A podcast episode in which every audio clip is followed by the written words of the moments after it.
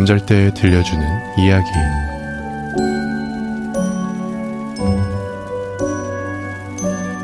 플란다스의 개. 위다 지음, 이영희 옮김. 개몽사 출판사.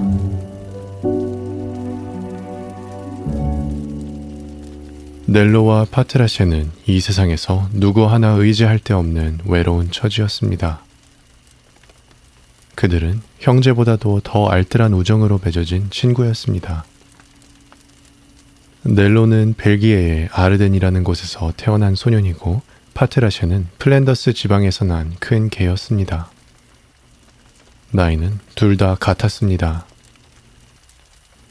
그렇지만 넬로는 아직 어린 사내아이고 파트라셰는 이미 늙은 개였습니다. 그들은 오랜 세월을 두고 거의 떨어져 살아본 적이 없었습니다. 둘 다 아버지와 어머니가 없었고 한 집에서 같은 사람의 손에 자라났습니다. 처음에는 서로 동정하는 마음에서 친해진 것이었는데 둘의 사이는 날이 갈수록 가까워졌고 넬로의 나이가 들어감에 따라 헤어지려야 헤어질 수 없게 되었습니다.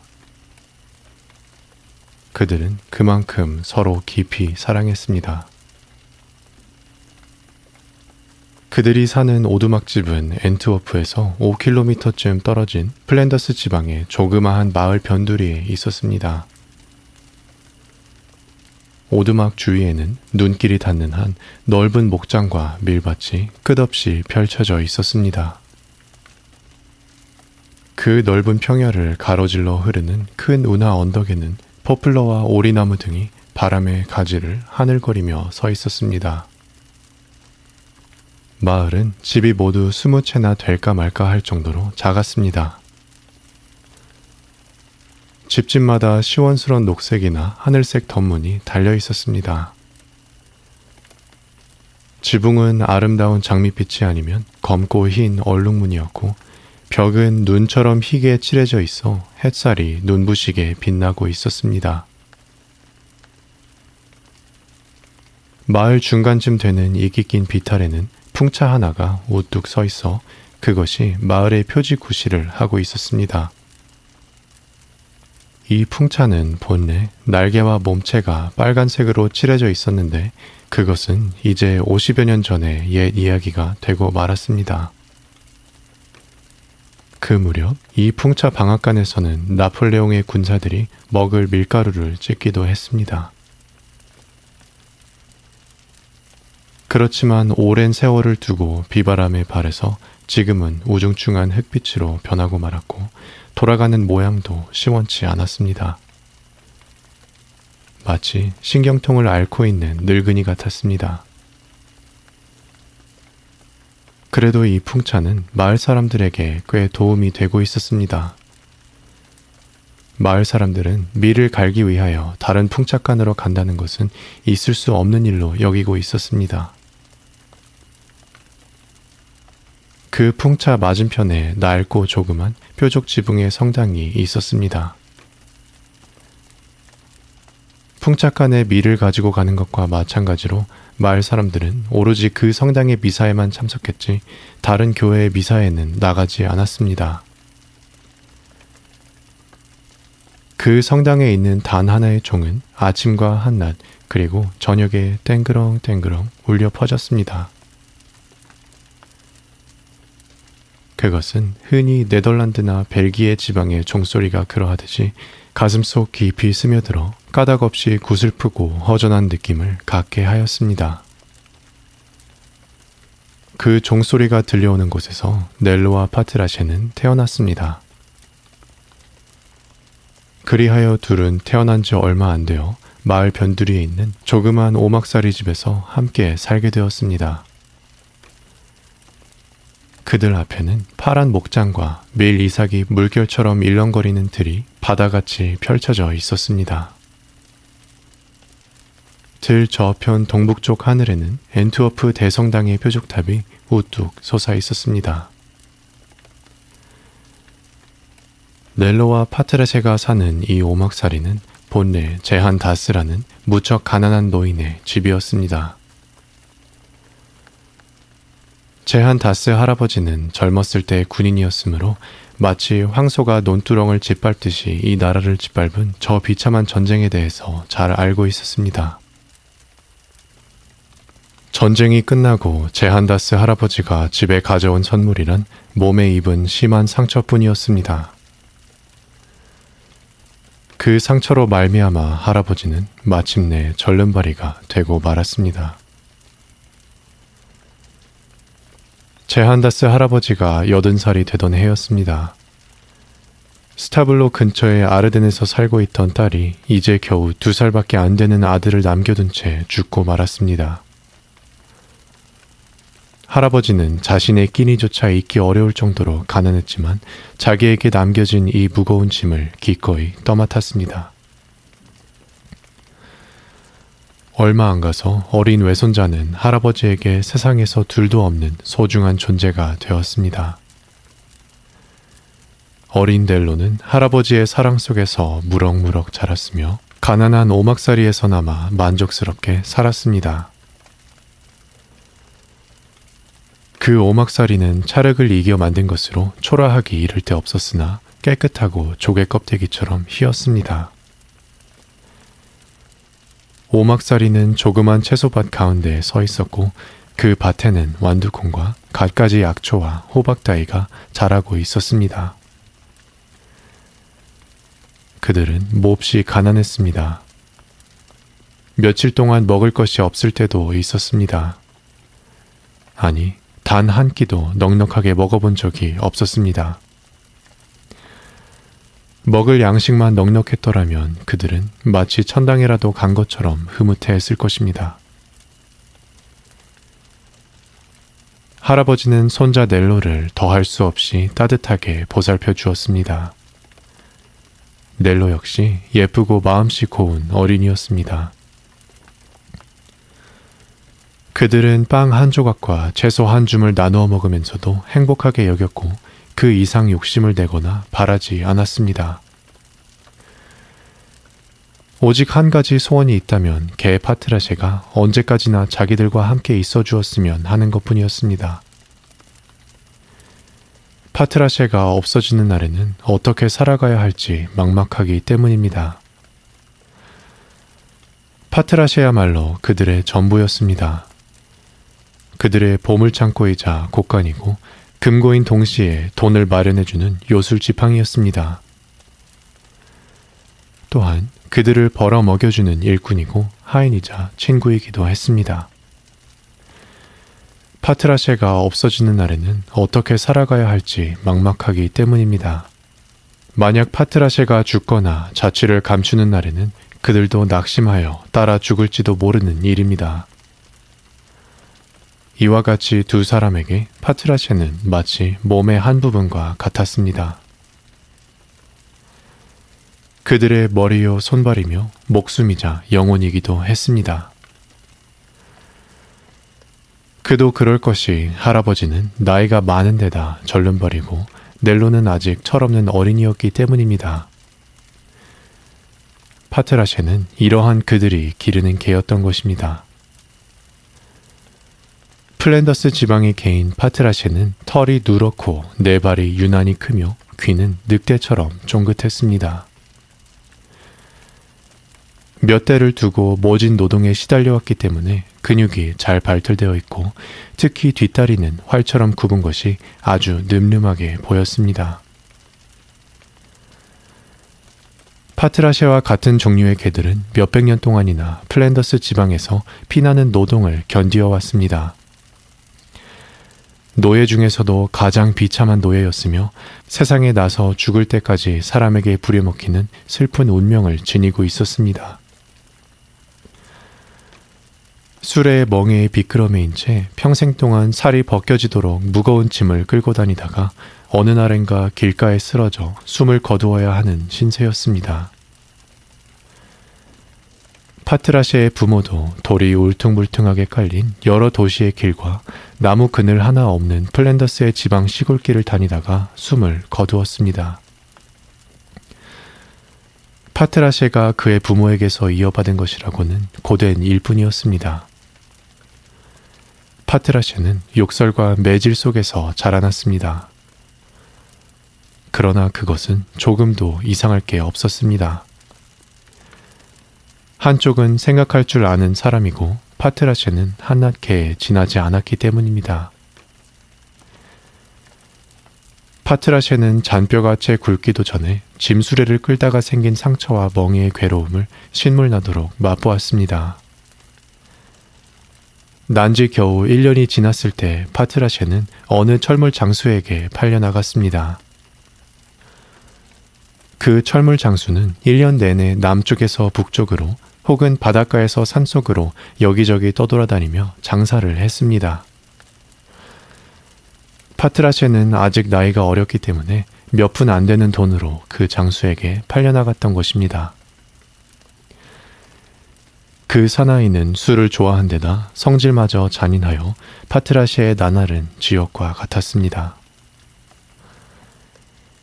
이와 같은 술 주정꾼 가운데는 간혹 짐승에게 모진 고통을 줌으로써 만족을 얻으려는 듯 짐승을 못 살게 구는 사람이 있는데 그 주인도 그러한 사람이었습니다.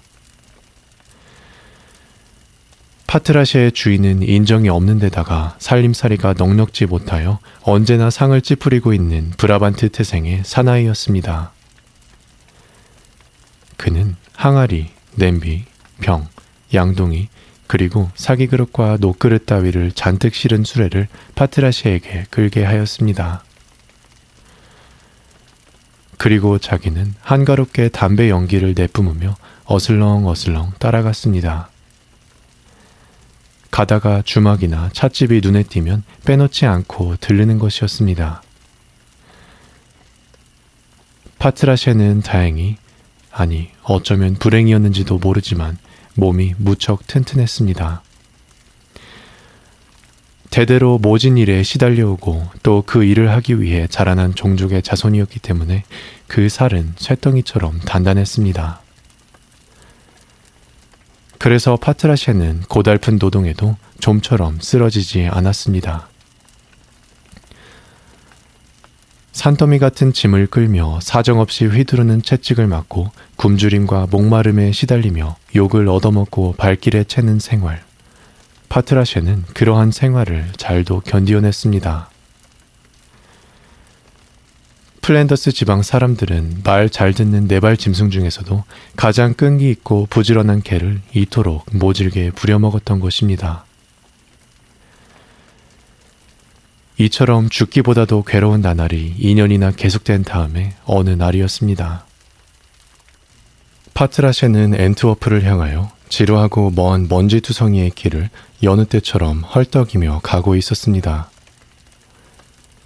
엔트워프는 17세기 플랑드르의 위대한 화가 루벤스가 살던 곳으로 유명한 도시입니다. 때마침 한여름이고 그날따라 더위가 유난히 심했습니다.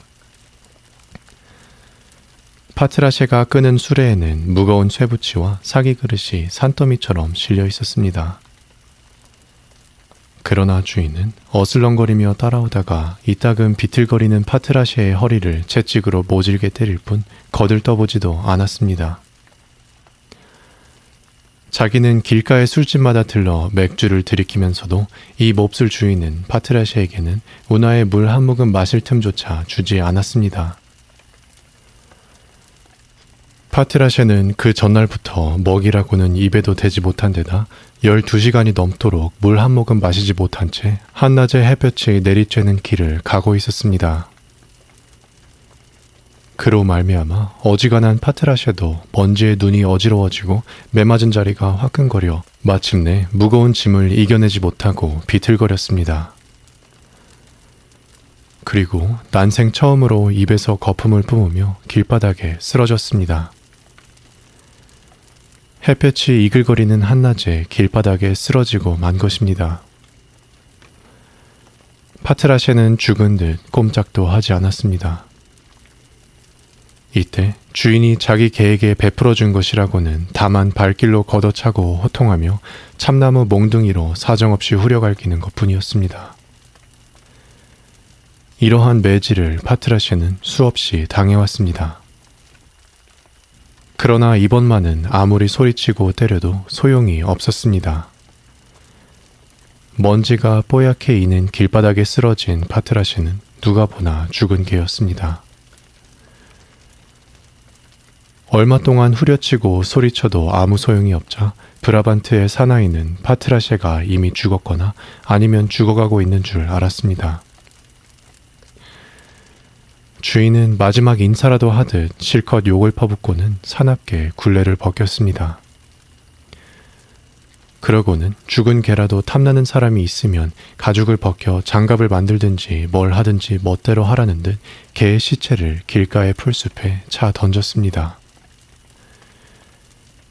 그런 다음 또 한바탕 욕을 퍼부으며 귀찮다는 듯 수레를 끌고 언덕을 올라갔습니다. 파트라시아는 풀숲에 버려진 채 개미가 물고 까마귀가 쪼아도 꼼짝도 하지 않았습니다. 그날은 마침 루뱅의 마지막 명절장이 서는 날이었습니다. 그래서 브라반트의 사나이는 조금이라도 일찍 장터로 가서 좋은 자리를 잡으려고 길을 서둘렀습니다. 그는 혼자서 수레를 끌고 가자니 파트라셰가 얼마나 힘세고 끈기 있는 개였던가를 절실히 깨달을 수 있었습니다. 그런데다 루벤까지의 먼 길을 무거운 수레를 끌며 가야 할 일을 생각하니 화가 나서 견딜 수가 없었습니다. 그렇다고 되돌아가서 파트라셰를 간호해 줄 생각은 손톱만큼도 없었습니다. 그놈은 죽어가고 있으니 아무 쓸모도 없어. 주인 몰래 나돌아다니는 개가 있으면 훔쳐서 파트라셰 대신 부려먹어야지. 그도 그럴 것이 이 사나이는 파트라샤를 공짜나 다름없이 손에 넣고 굳은 날 갯날을 가리지 않고 마구 부려먹었던 것입니다. 그는 지금까지 파트라샤를 호되게 부려서 돈도 많이 벌었습니다. 그런데 개가 죽으려 하자 풀밭에 내동댕이 쳐서 숨을 거두게 버려두었으며 핏발이 선 파트라시의 눈을 새가 쪼으려 해도 거들떠보지도 않았습니다. 그것보다는 루뱅의 명절 대목장에 더 정신이 팔려 손님들에게 물건을 팔고 남의 눈을 속이며 마음껏 먹고 마시기 위해서 그는 더 길을 서둘렀습니다. 한 마리의 죽어가는 개, 짐을 끄는 개 따위가 괴로워한다고 해서 그것을 돌봐주는데 시간을 허비할 사람이 아니었습니다. 그럴 시간이 있으면 동전 한 입이라도 더 벌려는 사람이었습니다. 풀숲에 동댕이 쳐진 파트라셰는 꼼짝도 하지 않고 누워서 헐떡이고 있었습니다. 그 날은 길을 오가는 사람이 무척 많았습니다. 걸어가는 사람, 네 바퀴 마차를 타고 가는 사람, 모두들 즐거운 얼굴로 루뱅의 거리를 향해 가고 있었습니다.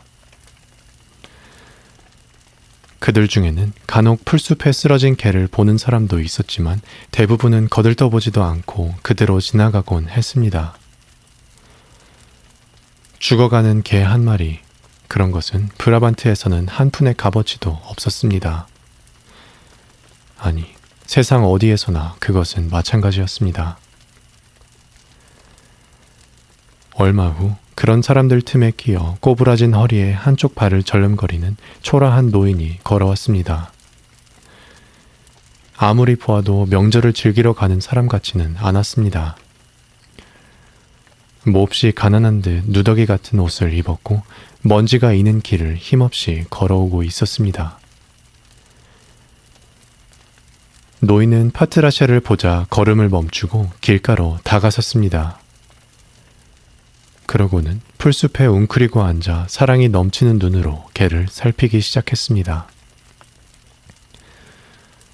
노인은 두세 살쯤 되어 보이는 사내 아이를 데리고 있었습니다. 발그레한 뺨, 금빛 머리카락, 까만 눈매의 귀여운 어린이였습니다.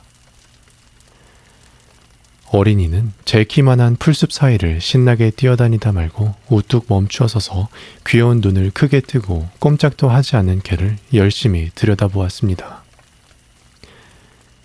이렇게 하여 어린 넬로와 파트라셰는 만나게 되었던 것입니다. 그날 제한다스 할아버지는 병들어 죽어가는 개를 그곳에서 얼마 떨어지지 않은 자기 집까지 간신히 끌고 갔습니다. 그러고는 정성껏 보살펴 주었습니다. 파트라시의 병은 대단한 것이 아니었습니다.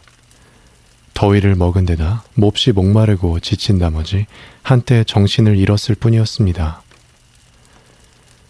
그래서 서늘한 그늘에서 푹 쉬고 나자 차츰 기운을 되찾게 되었습니다. 이윽고 파트라시는 비틀거리면서도 네 발로 땅을 딛고 일어설 수 있었습니다.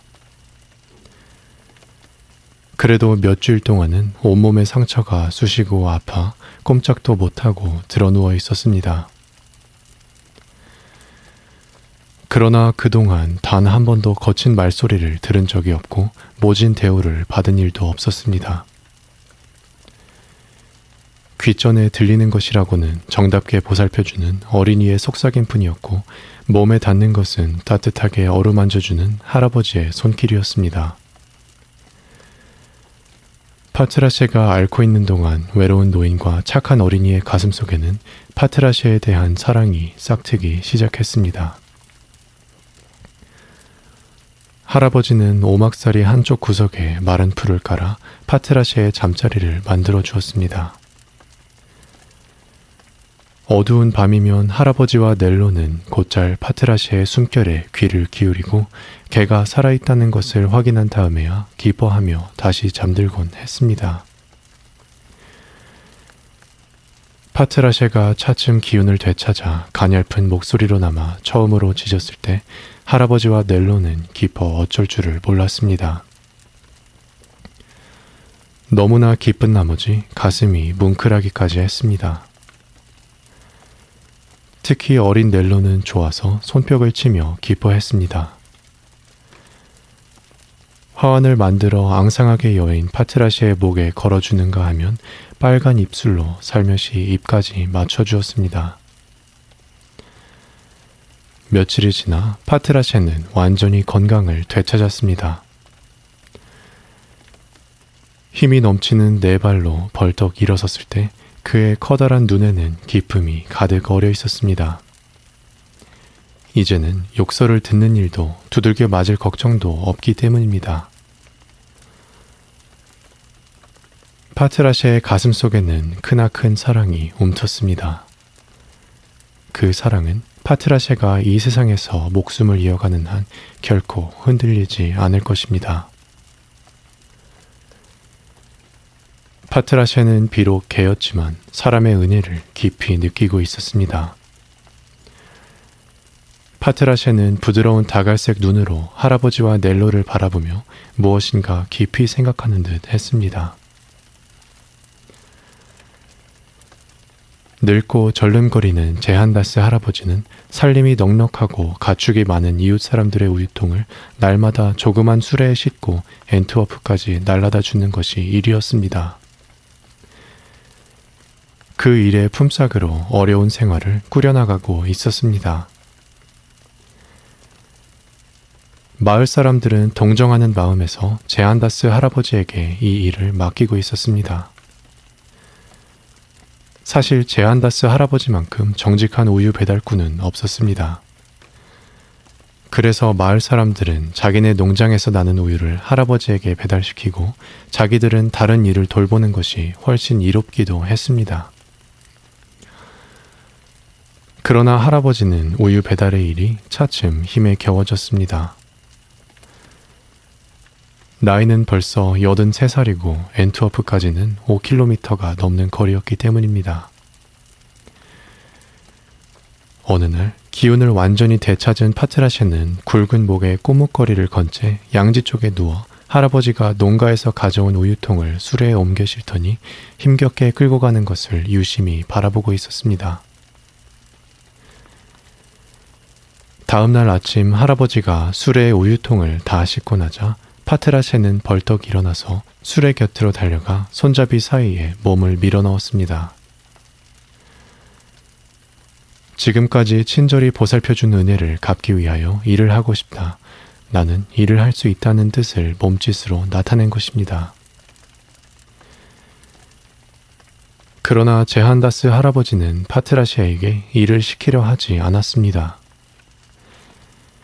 개도 하느님이 만드신 생명인데 어울리지 않는 노동을 시킨다는 것은 도리에 어긋나는 부끄러운 일이라고 생각했기 때문입니다.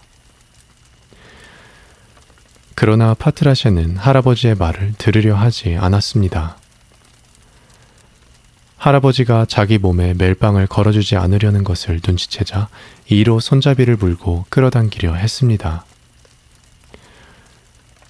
마침내 제한다스 할아버지도 자기가 살려준 개의 굳은 의지와 은혜를 갚으려 하는 기특한 생각에 마음이 꺾이고 말았습니다.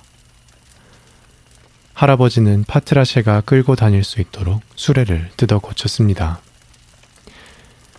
그때부터 파트라셰는 숨을 거두는 날까지 매일 아침 수레를 끌었습니다. 어느덧 추운 겨울이 다가왔습니다. 제한다스 할아버지는 저 루뱅의 명절날 죽어가던 파트라시와 만난 것을 하느님의 은혜였다고 진심으로 감사했습니다.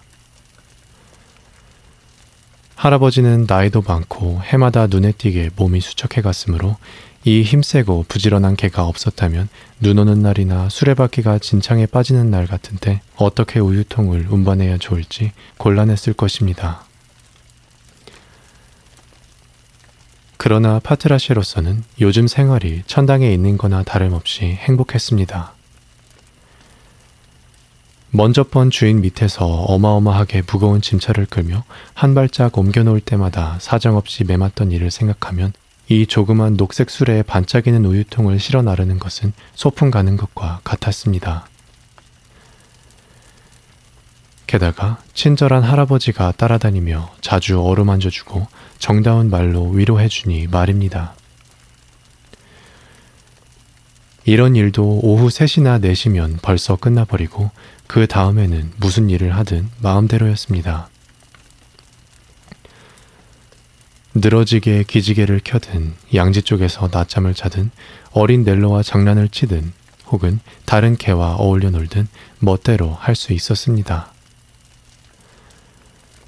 파트라셰는 정말 더할 수 없이 행복했습니다.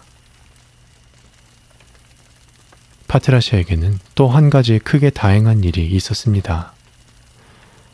메헬렌의 장날 전 주인인 철물장수가 술에 취하여 싸움을 벌인 끝에 맞아 죽고 만 것입니다. 이제는 옛 주인에게 잡혀 끌려갈 걱정도 없어졌고 아무도 그의 즐거운 새 생활을 회방할 수 없게 되었습니다.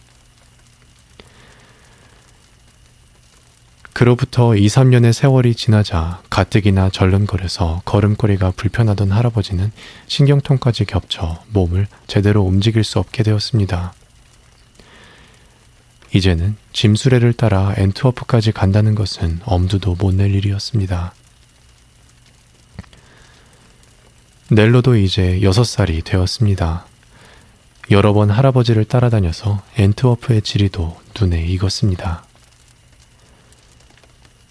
그래서 넬로는 할아버지 대신 수레를 따라가 우유통을 배달하고 값을 받아다가는 농장 사람들에게 나누어 주는 일을 맡아 했습니다. 부지런히 일하는 넬로의 귀엽고 영리한 모습을 보고 사람들은 모두 기특하게 여겼습니다. 넬로는 정말 귀여운 어린이였습니다. 맑고 까만 눈동자, 장미처럼 발그레한 뺨, 금빛 머리카락이 목덜미까지 드리워 있었습니다. 넬로와 파트라셰가 지나가는 모습을 보고는 많은 화가들이 그림을 그렸습니다. 옛날 플랜더스 지방의 풍경을 즐겨 그린 화가 테니에, 미리스, 반탈 등의 그림에서 보이듯 반짝이는 놋쇠 우유통을 실은 녹색 수레, 사방에 맑은 방울 소리를 울리며 그 수레를 끌고 가는 큼직한 밤색 털의 개, 그리고 그 곁을 조그만 발에 남학신을 신고 종종 걸음으로 따라가는 어린이의 그림. 그 어린이의 조용하고 참하며 천진스런 모습은 루벤스가 그린 예쁜 어린이와 똑같이 행복해 보였습니다. 넬로와 파트라셰는 서로 힘을 합하여 실수 없이 또 무척 즐겁게 우유 배달 일을 해 나갔습니다. 그래서 할아버지는 여름이 돌아와 몸이 좀 나아졌어도 일하러 나가지 않게 되었습니다. 제한다스 할아버지는 양지 바른 문간에 기대 앉아 넬로와 파트라셰가 수레를 끌고 나가는 것을 배웅합니다. 그리고는 꾸벅꾸벅 졸기도 하고 꿈을 꾸기도 하고 기도를 드리는 신용을 하기도 합니다. 그러다가 시계가 3시를 치면 눈을 번쩍 뜨고 넬로와 파트라셰가 돌아오기를 이제나 저제나 하며 기다립니다. 집에 돌아오면 파트라셰는 반갑게 지저대며 수레에서 빠져나옵니다. 넬로는 으쓱거리며 그날 보고 겪은 일들을 낱낱이 할아버지에게 보고합니다. 그들은 함께 집으로 들어가 귀릿가루로 만든 빵과 우유 또는 수프만의 초라한 저녁 식사를 하며 사물의 그림자가 벌판 저 멀리로 뻗어가고 아름다운 대성당의 뾰족탑이 저녁 놀 속으로 사라져가는 것을 바라봅니다. 그런 다음 그들은 잠자리에 들어갑니다. 할아버지의 기도가 끝나면 그들은 편안히 잠드는 것입니다. 이렇게 날이 가고 해가 갔습니다. 넬로와 파트라셰는 건강하고 행복하게 잘 살았습니다. 넬로와 파트라셰는 봄과 여름을 특히 좋아했습니다. 본디 플랜더스 지방은 별로 아름다운 고장이 아닙니다. 특히 앤트워프 근처는 경치가 좋지 못했습니다. 이렇다 할 특징도 없는 들판에 밀밭과 채소밭, 그리고 넓은 목장이 끝없이 이어져 있을 뿐이었습니다. 이따금 낡은 회색탑에서 구슬픈 종소리가 울려오거나 땔감을 걸머지고 들판을 지나가는 나무꾼들의 모습이 그림자처럼 보이는 것이 고작이었습니다. 그 밖에는 이렇다 할 변화도 아름다운 정치도 없는 고장이었습니다. 그러므로 산이나 숲속에서 살던 사람들에게는 단조롭고 끝없이 넓기만 한 이 들판에서 산다는 것은 감옥에 갇힌 것처럼 답답하고 지루한 일이었습니다. 그러나 기름진 푸른 땅과 변화가 없고 단조롭지만 들 저편에 한없이 뻗은 지평선은 이 지방에서만 볼 수 있는 독특한 매력이었습니다. 운하 기슭의 등심초 그늘에는 갖가지 꽃이 피어나고 멋대로 자란 나뭇가지에는 푸른 잎이 싱그러웠습니다. 그 사이를 누비는 커다란 화물선이 햇빛을 받아 검은 배전을 번쩍이며 물 위를 미끄러지듯 지나갑니다. 그 배마다 조그만 녹색 통이 가득 실렸고 빨강, 노랑, 파랑의 갖가지 깃발이 바람에 휘날렸습니다. 아무튼 넬로와 파트라셰가 꿈을 키우던 앤투어프는 푸른 풀밭과 나무들 사이에 놀이터가 얼마든지 있는 고장이었습니다. 그들은 하루의 일을 마치고 운하 기슭의 풀밭에 누워 지나가는 배를 바라보는 것이 가장 즐거웠습니다. 짐을 가득히 실은 배는 무거운 몸뚱이를 주체하기 힘드는 듯 느릿느릿 움직입니다. 배가 지나간 다음에는 상쾌한 바다 냄새가 여름꽃 향기에 섞여 사방에 퍼집니다. 하지만 겨울은 괴롭기 그지 없었습니다. 넬로와 파트라셰는 살을 애는 듯한 추운 날에도 어둑어둑한 새벽녘에 일어나지 않으면 안 됩니다. 게다가 먹을 것은 언제나 모자랐습니다. 추위가 유난히 심한 밤이면 그들의 오막살이는 헛간과 다름없었습니다. 그래도 봄, 여름에는 포도 덩굴이 뒤덮여 이 오막살이도 무척 아늑해 보였습니다. 무슨 까닭인지 포도는 하나도 열리지 않았지만 꽃필 무렵부터 가을까지 이 포도 덩굴은 녹색 장식물이 되어 오막살이를 덮어주었습니다. 그러나 겨울이 되면 찬 바람은 사정없이 스며들어오고 입 떨어진 포도덩굴은 우중충하게 감겨붙으며 땅은 알몸을 드러낸 채 얼어붙어 씁쓸하기 그지없었습니다. 뿐만 아니라 컴컴한 집 안에는 이따금 물이 괴어 얼어붙기도 했습니다. 겨울은 정말 괴로웠습니다. 눈은 넬로의 조그만 손발을 얼게 했고 고드름은 용감하고 참을성이 있는 파트라시의 발에 상처를 입혔습니다. 그러나 이처럼 괴로운 겨울에도 그들은 불평 한마디 하는 일이 없었습니다. 방울 소리에 맞추어 어린이의 남학신과 개의 네 발은 얼어붙은 들판을 힘차게 달렸습니다. 앤트워프 거리에는 이따금 그들에게 수프 한 그릇과 빵 한 조각을 나누어 주는 고마운 아주머니도 있었습니다. 또 돌아가는 그들의 수레에 장작 몇 단을 얹어주는 마음씨 좋은 장사꾼도 있었습니다. 그들이 날라간 우유를 조금씩 나누어 주는 할머니도 있었습니다. 이렇게 친절한 대접을 받은 그들은 저녁놀이 퍼지는 눈 벌판을 고함을 지르며 힘차게 달려 할아버지가 계시는 오막살이로 돌아옵니다. 이리하여 넬로와 파트라셰는 그런대로 걱정 없이 지냈습니다. 파트라셰는 한 길이나 골목에서 많은 개를 만났습니다. 새벽부터 해질 때까지 발이 닳도록 일을 하고도 그 개들이 얻는 것은 욕짓거리와 매뿐이었습니다. 가까스로 멍에에서 벗어나면 또 한바탕 발길로 걷어채고 그런 다음에는 굶든 말든 누구 하나 돌봐주는 이 없이 버림을 받는 것이었습니다.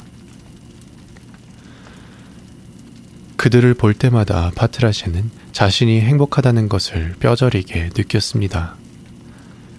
그리고 이 세상에서 자기처럼 행복한 개는 없으리라고 생각했습니다. 물론 파트라셰도 배가 고파 잠을 못 이룬 밤이 적지 않았습니다. 한 여름에 이글거리는 햇볕 아래서 혹은 못 견디게 추운 겨울 새벽에도 일을 해야만 했습니다. 길에 깔아놓은 울퉁불퉁한 돌에 발을 다치기도 했고 힘에 겨운 일, 천성에 맞지 않은 일도 참아가며 해야 했습니다. 그러나 파트라시는 지금의 자기 처지를 고맙게 여기며 만족해하고 있었습니다. 그리고 날마다 자기가 맡은 일을 열심히 했습니다. 뿐만 아니라 넬로의 맑은 눈이 언제나 웃음을 머금고 자기를 바라보았습니다. 파트라셰는 그 눈을 보기만 해도 즐거웠습니다. 그러한 파트라시에도 단 한 가지 마음에 걸리는 것이 있었습니다. 그것은 다음과 같은 일입니다. 세상에 널리 알려진 바와 같이 엔트워프에는 유서 깊은 성당이 많습니다. 꼬불꼬불한 골목길에 막다른 곳에 있기도 하고 번잡한 거리에도 있습니다. 운하 곁에 우뚝 서 있는 것도 있습니다. 이들 수많은 성당의 뾰족탑에서는 멀리까지 종소리가 울려 퍼지고 이따금 아치 모양의 문 너머로 아름다운 음악 소리가 흘러나오기도 했습니다. 도시가 발달할수록 거리는 바삐 오가는 사람들로 메워지고 갖가지 소동과 보기 싫은 광경이 벌어지지만 성당은 옛날과 다름없이 엄숙한 모습으로 남아 있습니다. 이들 역사 깊은 성당 위로 흰 구름이 천천히 흘러가고 새들이 날아다니며 바람은 한숨 짓듯 스쳐갑니다. 그리고 이 도시의 땅 속에 고요히 잠자는 사람, 그는 루벤스입니다.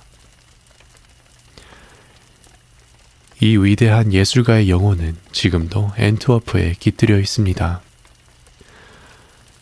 이 도시의 좁은 골목길에 이르기까지 영광스러운 그의 자취는 남아서 아무리 시시하고 볼품없는 것이라도 아름다운 모습으로 보이게 합니다. 여기저기 꼬불꼬불한 길을 천천히 거닐어도 잔잔한 물가를 지나가도 혹은 떠들썩한 골목길에 들어서도 루벤스의 정신은 언제나 우리의 가슴에 되살아나 지난날 루벤스가 느낀 것과 똑같은 아름다움을 우리들에게 보여줍니다. 일찍이 이 위대한 화가가 자국을 남기고 그늘을 던졌던 길에 깔린 돌들은 당장에라도 일어나 소리 높이 루벤스의 이야기를 들려줄 것만 같습니다. 이와 같이 루벤스의 무덤이 있는 이 앤트워프의 거리는 루벤스로 말미암아 아니 루벤스 한 사람의 힘으로 해서 오늘날까지 우리들의 가슴 속에 살아있는 것입니다. 루벤스가 잠들어 있는 저 크고 흰 무덤 근처는 조용하기 이를 데 없습니다. 이 고요한 공기를 이따금 흔들어 놓는 것은 풍금 소리와 주여 굽어 살피소서를 노래하는 성가대 합창 소리뿐입니다. 루벤스의 출생지인 엔트워프의 산 자크 성당 안에 세워진 대리석 무덤보다 더 큰 비석을 세운 화가의 무덤은 어디서도 찾아볼 수 없을 것입니다. 만약 루벤스가 없었다면 엔트워프의 거리는 어떻게 되었을까요? 부두에서 분주히 거래하는 장사치들을 빼놓는다면 누구 하나 거들떠볼 사람도 없는 음침하고 지저분한 장터에 지나지 않았을 것입니다. 그러한 엔트워프지만 루벤스가 있었기에 온 세상 사람들이 그 이름을 알게 되었고 신성한 고장이 되었습니다. 미술의 신이 태어난 베들레헴이 되고 미술의 신이 죽어서 만든 골고다의 언덕이 된 것입니다. 그래서 우리는 예술가를 우러러 존경하게 되는 것입니다. 그들 덕분에 우리들의 고장은 먼 훗날까지 그 이름을 남길 수 있는 것입니다. 플랜더스 지방 사람들은 몇 대를 두고 남달리 재치 있게 살아왔습니다. 루벤스가 살아있을 동안에는 그 위대한 천재를 높이 떠받들었고 그가 죽은 다음에는 그의 위대한 이름을 온 세계에 널리 퍼뜨렸습니다. 그와 같은 플랜더스 지방 사람들의 재치는 그 예를 찾아보기가 어려울 정도였습니다. 그런데 파트라셰가 한 가지 걱정스럽게 여기는 것은 다음과 같은 일이었습니다. 이따금 넬로는 옹기종기 들어선 집들 위로 우뚝 솟은 성당 안에 들어가서 아치 모양의 문을 지나 어두컴컴한 안쪽에 자취를 감추곤 했습니다. 성당 바깥쪽 돌층계에 혼자 남겨진 파트라시는 넬로가 돌아올 때까지 기다리는 동안 지루해서 견딜 수가 없었습니다. 잠시도 내 곁을 떠나지 않는 넬로인데 무엇이 좋아 저 성당 안으로 들어가는 것일까? 파트라셰는 이렇게 생각하며 넬로가 돌아오기를 눈이 빠지게 기다렸습니다. 한 번은 파트라셰가 우유통을 실은 수레를 끈 채 성당 문 앞에 층계를 기어 올라가려다 검은 제복을 입은 키 큰 문지기에 쫓겨난 일이 있습니다. 그 후부터 파트라셰는 어린 주인에게 폐를 끼치면 안 되겠다고 생각하여 성당 앞에 웅크리고 앉아 넬로의 모습이 나타날 때까지 끈기 있게 기다렸습니다. 파트라셰는 넬로가 성당에 드나드는 것을 걱정하는 것은 아니었습니다. 사람이면 누구나 다 성당에 다니는 것을 알고 있습니다. 마을 사람들이 모두 풍착한 맞은편의 작은 성당에 다니는 것을 늘 보아왔던 것입니다. 파트라셰가 불안하게 여긴 것은 어린 델러가 성당에 들어갔다 나오면 태도가 이상해지는 일이었습니다. 뺨이 발그레하게 물들었는가 하면 때로는 파랗게 질려있기도 했습니다. 뿐만 아니라 성당에 들린 날이면 넬로는 집에 돌아온 다음에도 파트라셰와 어울려 놀아주지 않았습니다. 말없이 앉아서 생각에 잠기거나 운하 저편의 하늘을 멍하니 바라보기만 하였습니다. 대체 어떻게 된 일일까? 파트라셰는 이상해서 견딜 수가 없었습니다. 어린아이가 저렇게 애를 태우는 것은 보통 일이 아니라고 생각되었습니다. 말을 못하는 파트라시는 해가 따뜻하게 내리쬐는 들판이나 혹은 사람들로 법석이는 장터에서 넬로를 자기 곁에 붙들어두려고 가진 몸짓을 다 해보았습니다. 그러나 넬로는 여전히 성당에 드나들었습니다. 그 중에서도 자주 다니는 곳은 그 대성당이었습니다. 그럴 때면 파트라셰는 쿠엔틴 마치스 문 앞에 부서져가는 쇠 울타리 곁에서 혼자 기다려야만 했습니다. 기지개를 켜고 하품을 하고 한숨을 지으며 때로는 그쪽을 향해 지져도 보지만 아무런 소용이 없었습니다. 이윽고 문을 닫는 시간이 됩니다. 어린 넬로는 마지못해 힘없이 성당 밖으로 나와서 파트라시에게 달려들어 그 목을 꼭 껴안고 널찍한 이마에 입을 맞춥니다. 그리고 언제나 같은 말을 되풀이합니다. 아, 단 한 번만이라도 그걸 볼 수 있다면, 파트라시에 그걸 볼 수 있다면 얼마나 좋겠니? 그것이란 대체 무엇일까? 파트라셰는 넬로의 말을 들을 때마다 이상하게 생각하며 동정 어린 눈으로 넬로를 쳐다봅니다. 그러던 어느 날 문지기가 눈에 띄지 않았습니다. 게다가 성당 문도 열려 있었습니다. 파트라셰는 곧 넬로의 뒤를 따라 성당 안으로 들어가 보았습니다. 그제야 파트라시는 넬로가 말한 것이 무엇인지 알 수 있었습니다. 그것이란 성가대가 앉는 자리 양쪽에 걸어놓은 커다란 두 장의 그림이었습니다. 그 그림은 휘장으로 가리워져 있었습니다. 넬로는 설교단 뒤편에 있는 성모 승천의 그림 앞에 꿇어 앉아 넋을 잃은 채 그것을 쳐다보고 있었습니다. 넬로는 파트라셰가 들어온 것을 보자 곧 일어서서 조용히 밖으로 데리고 나갔습니다. 넬로의 두 뺨은 눈물로 젖어 있었습니다. 휘장으로 가리워진 그림 앞을 지나칠 때 넬로는 그것을 뚫어지게 쳐다보다가 파트라시에게 나지익이 속삭였습니다. 난 가난해서 돈을 치를 수 없기 때문에 저 그림을 볼 수 없단다.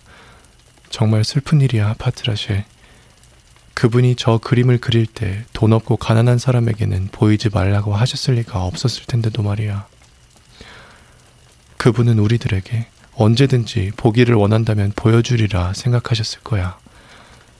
아, 그런데도 저렇게 가려두다니, 아름다운 그림을 보이지 않게 덮어두다니.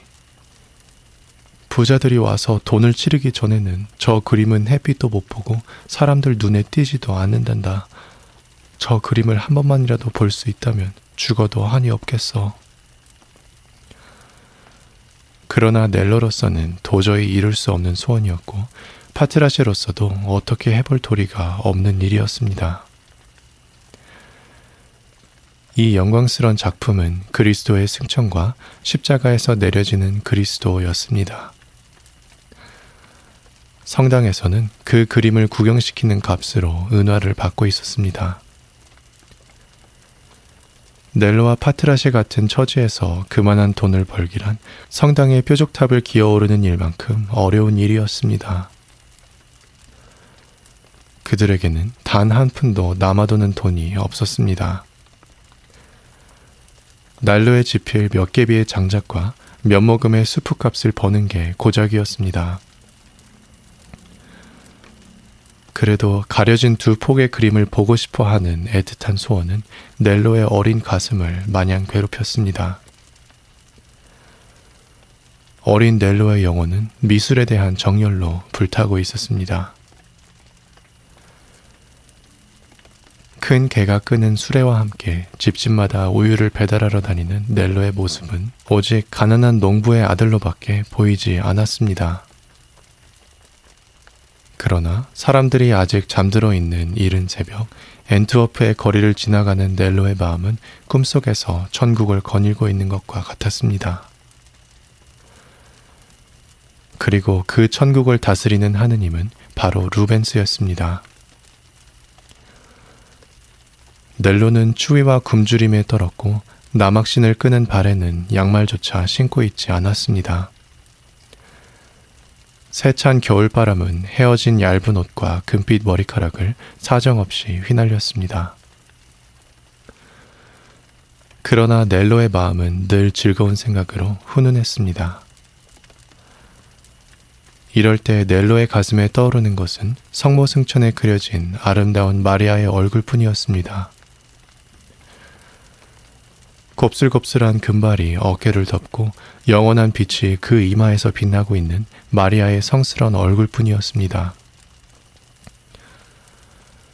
말할 수 없는 가난 속에서 자라고 비참한 운명에 시달리며 글 하나 제대로 배우지 못한 넬로이지만 그 모든 것 대신에 천재를 물려받고 있었습니다. 하지만 그것은 넬로에게 어쩌면 불행한 일이었는지도 모릅니다. 넬로가 지닌 천재를 알아주는 사람이라고는 아무도 없었습니다. 아니, 넬로 자신조차 깨닫지 못하고 있었습니다. 그러나 넬로의 곁을 떠나본 적이 없는 파트라셰마는 넬로가 석필로 땅 위에 그리는 갖가지 식물과 동물의 그림을 보아왔습니다. 또 넬로가 마른 풀의 침대에 앉아 조심스럽게 무엇인가 호소하듯 그 위대한 예술가의 영혼에 기도드리는 말을 들었습니다. 또 하늘에 저녁놀이 아름답게 빛날 때 혹은 새벽 하늘이 장밋빛으로 물들 때 그것을 바라보는 넬로의 검은 눈동자가 한층 더 반짝이고 얼굴에 생생한 빛이 감도는 것을 보아왔습니다. 괴로움과 기쁨이 뒤섞인 말로는 나타낼 수 없는 신비스러운 눈물이 넬로의 두 뺨을 타고 흘러내려 파트라시의 주름진 이마를 적신 적도 한두 번이 아니었습니다. 제한다스 할아버지는 침대에 누운 채 어린 넬로에게 입버릇처럼 말했습니다. 넬로, 내가 장차 어른이 되었을 때 이 오막살이와 손바닥만 해도 좋으니 내 땅을 가지고 그것으로 먹고 사는 신세가 된다면 나도 그때는 정말 마음 놓고 눈을 감겠다. 비록 손바닥만 하더라도 자기 땅을 갖는 일이 이곳 농부들에게는 간절한 소원이기도 했습니다. 젊었을 때 세계 곳곳을 떠돌아다니다가 늙어서 빈손으로 고향에 돌아온 제한다스 할아버지는 몸이 수척하여 지금은 제대로 움직이지도 못했습니다. 그는 하루하루를 즐거이 살다가 죽는 것이 사랑하는 외손자를 위해 주는 것으로 여겼습니다. 그러나 넬로는 할아버지가 아무리 그런 말을 해도 그저 잠자코 있기만 했습니다. 플랜더스 지방에서는 예부터 루벤스를 비롯하여 요르단스, 반에이크 형제 등 유명한 화가가 많이 태어났습니다. 근대에 와서도 마스 강이 디온의 옛 성벽을 스치며 흘러가는 아르덴에서 파트로클루스와 같은 위대한 화가가 태어났습니다. 이처럼 훌륭한 화가를 낳고 자라게 한 힘이 지금 넬로의 피 속에도 흐르고 있는 것입니다. 그런 만큼 어린 넬로가 머릿속에 그려보는 앞날의 꿈은 손바닥만 해도 좋으니 자기 땅을 가져보겠다는 것과는 거리가 멀었습니다. 붉게 타오르는 저녁노를 등지고 혹은 안개가 낀 새벽 하늘에 우뚝 솟은 들 저편의 대성당 표적탑은 전혀 다른 말을 넬로에게 속삭여주는 것이었습니다. 그러나 넬로는 오직 파트라시에게만 그런 이야기를 했습니다.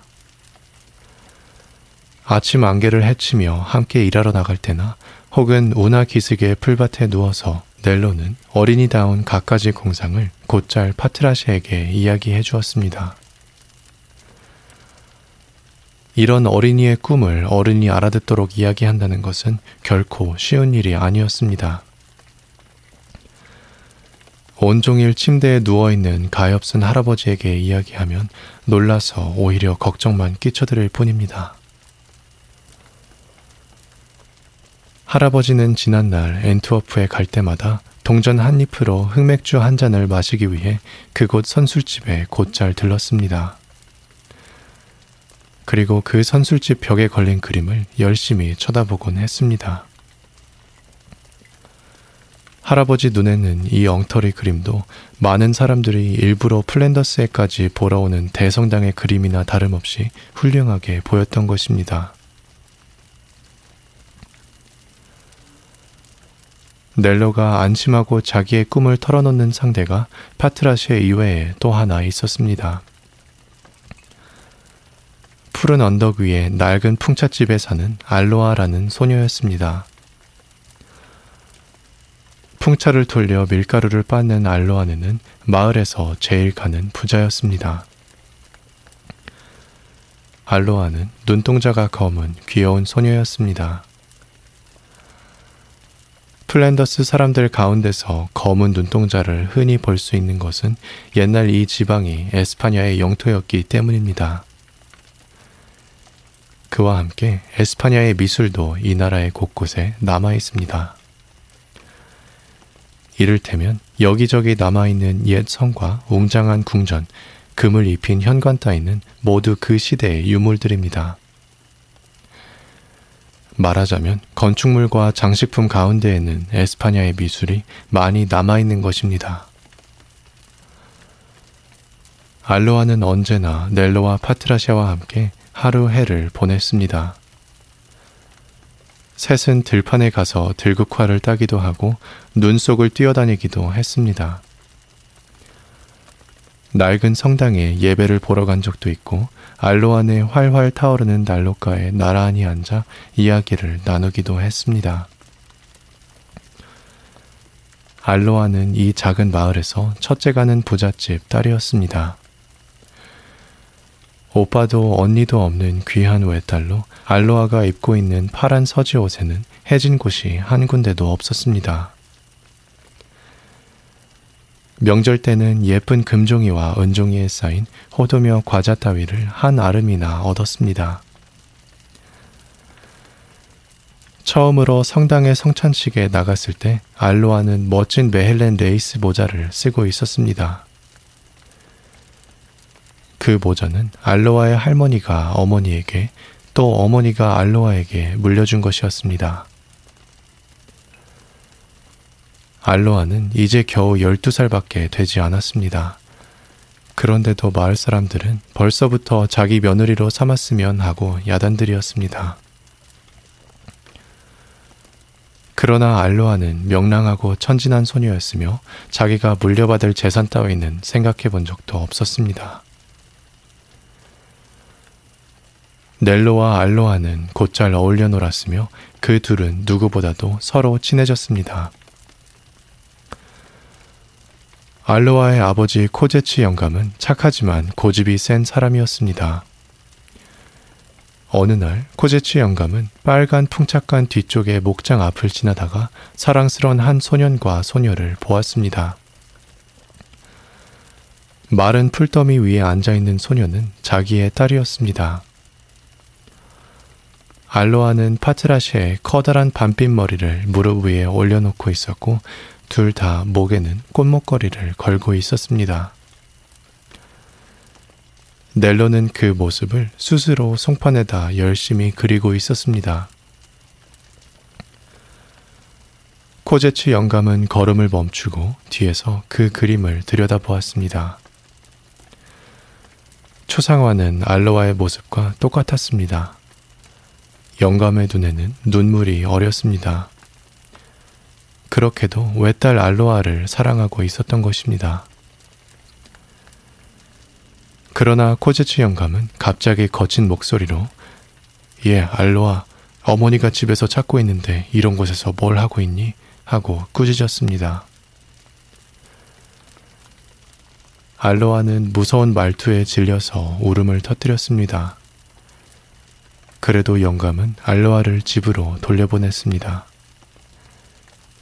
그리고는 넬로의 손에서 송판을 획 빼앗으며 이놈, 넌 언제나 이따위 짓만 하는구나 하고 소리쳤습니다. 그러나 그의 말소리는 어쩐지 떨리고 있었습니다.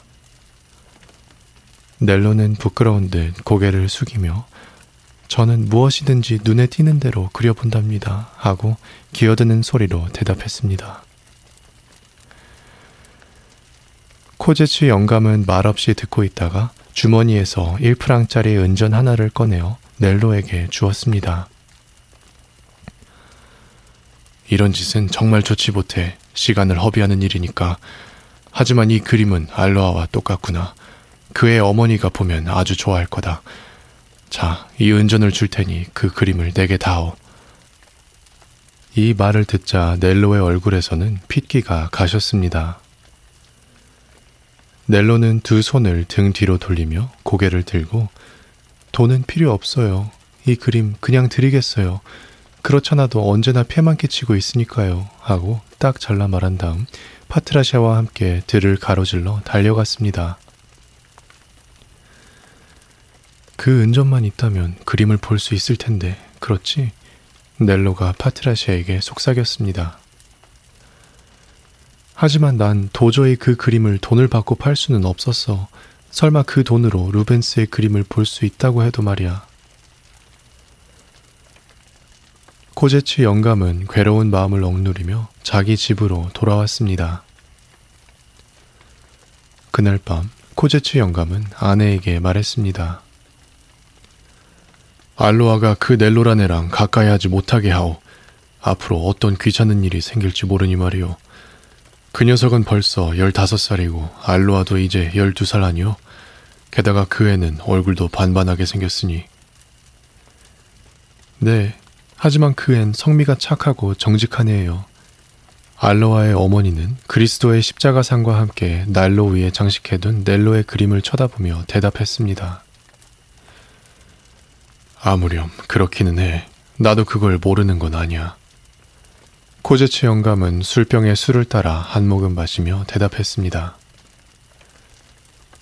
그렇다면 당신이 말하는 대로 된다 해도 크게 걱정할 건 없잖아요.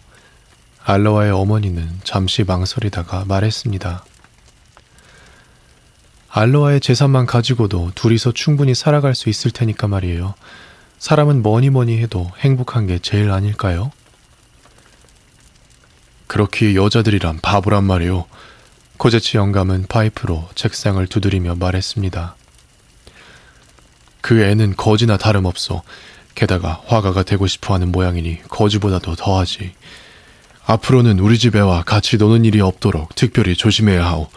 내 말을 듣지 않으면 알로아를 수녀원에 보내버릴 테니까. 알겠어? 아내는 깜짝 놀라며 남편이 시키는 대로 순순히 따르겠다고 약속했습니다. 그러나 코제치의 아내는 알로아가 그토록 정답게 지내는 넬로와 못 놀게 할 생각은 없었습니다. 코제치 영감 역시 가난하다는 것 이외에는 이렇다 할 잘못이 없는 소년에게 그토록 모질게 대하고 싶은 생각은 없었습니다. 아무튼 그런 일이 있은 다음부터 알로아는 친한 친구를 차츰 멀리하지 않으면 안 되게 되었습니다. 자존심이 강하고 생각을 겉으로 잘 나타내진 않지만 눈치가 빠른 넬로는 그런 기미를 눈치채자 가슴이 몹시 아팠습니다. 지금까지는 틈만 있으면 풍차간이 있는 언덕으로 갔지만 이제는 그 근처에 발길도 돌리지 않았습니다. 뿐만 아니라 파트라시에게도 가지 못하게 했습니다. 자기가 무슨 잘못을 저질렀는지 넬로는 아무리 생각해도 알 수가 없었습니다. 아마 목장에서 알로아의 모습을 그린 것이 코제츠의 영감의 비위를 상하게 했나 보다고 생각했습니다. 이따금 알로아가 반갑게 달려와 손을 잡으면 넬로는 얼굴에 슬픈 미소를 띠며 이렇게 말했습니다. 안 돼, 알로아. 아버지를 화나시게 하면 안 돼. 아버지는 내가 너를 게으름쟁이로 만들까봐 걱정하시는 거야. 그래서 내가 나하고 노는 걸 좋아하시지 않는단 말이야. 너의 아버진 정말 좋은 분이야. 너를 무척 귀여워하시는 아버지를 화나시게 해선 안 돼.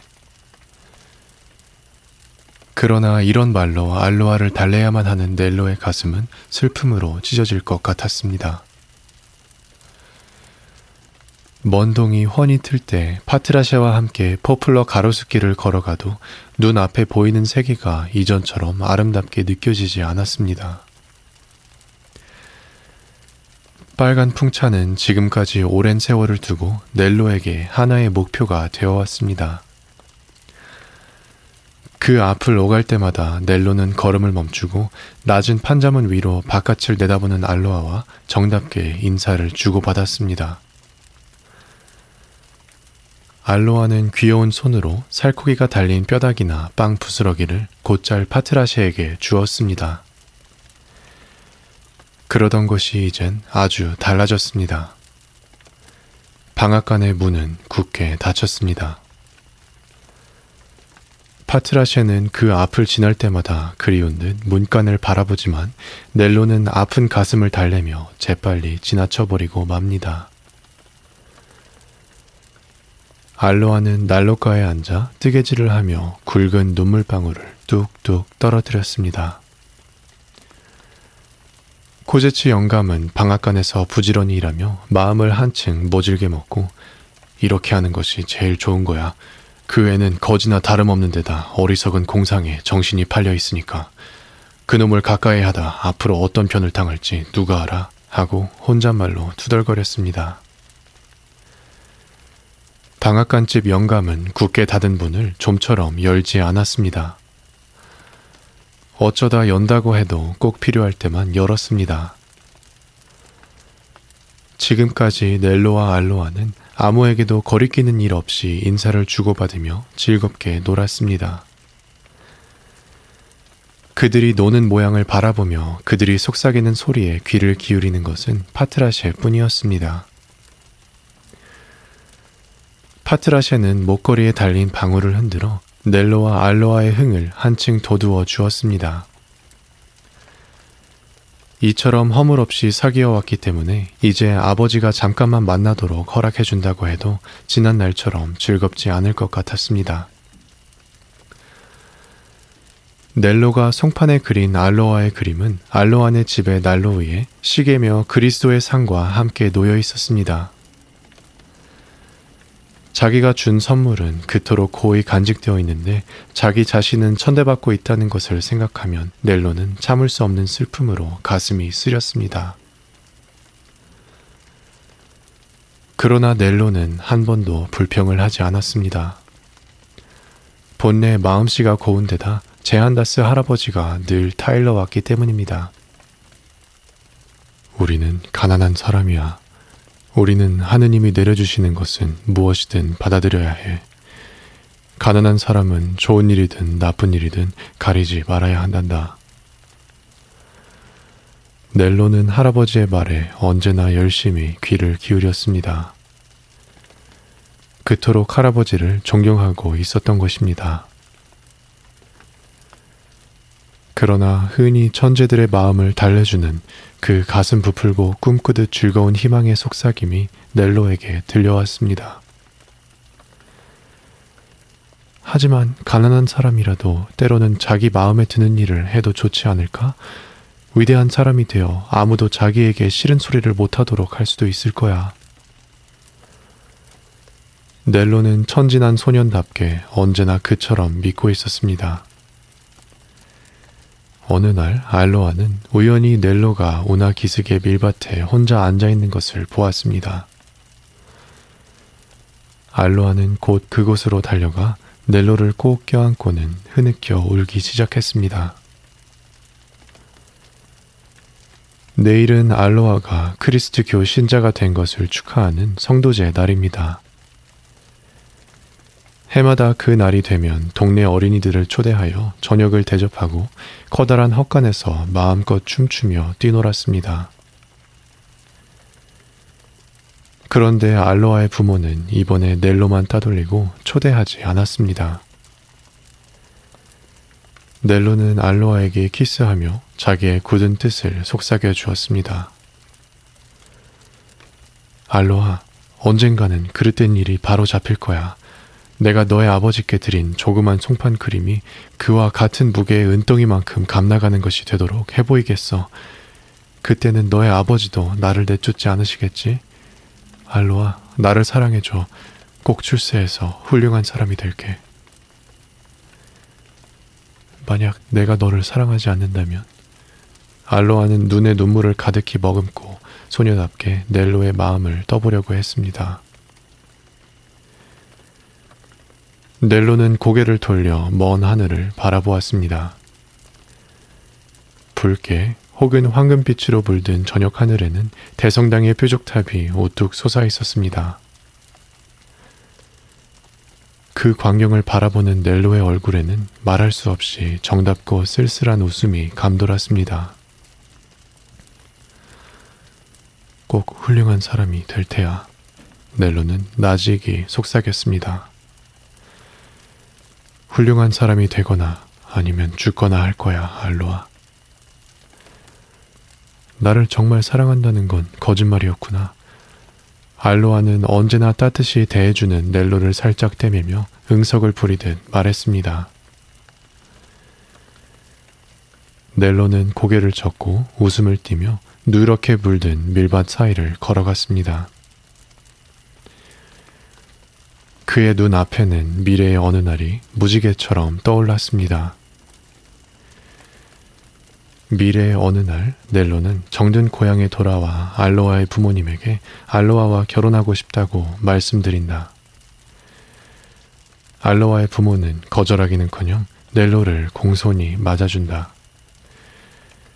그리고 마을 사람들은 자기를 보려고 몰려들어 저분을 봐. 저분은 임금님이나 다름없이 훌륭한 분이야. 온 세계에 그 이름이 널리 알려진 화가니 말이야. 하지만 본래는 이 마을에서 가난하게 자란 소년이었어. 거지나 다름없이 가까스로 살았었지. 그것도 개 덕분에 하며 수근거린다. 할아버지에게 따뜻한 털옷을 입혀드리고 산 자크 성당에 있는 그 성가족이란 그림 속의 노인처럼 훌륭한 초상화를 그려드려야지. 파트라시에게는 목에다 금목걸이를 걸어주고 내 오른쪽에 앉게 한다. 그리고 마을 사람들을 향해 이렇게 말해야지. 그리고 새하얀 대리석으로 멋진 궁전을 짓자. 저 대성당의 뾰족탑이 내려다 보이는 언덕 위에 훌륭한 정원도 꾸미자. 그러나 결코 내가 살기 위해서는 아니다. 가난하지만 훌륭한 일을 하겠다고 마음먹고 있는 청년들을 모아들이기 위해서다. 이 청년들이 나의 명예를 찬양할 때면 언제나 이렇게 말해주자. 아니요, 나에게 감사하다고 인사할 건 없어. 인사를 하고 싶거든 루벤스에게 해주시오. 만약 루벤스가 없었던들 나는 어떻게 되었을지 모르니까요.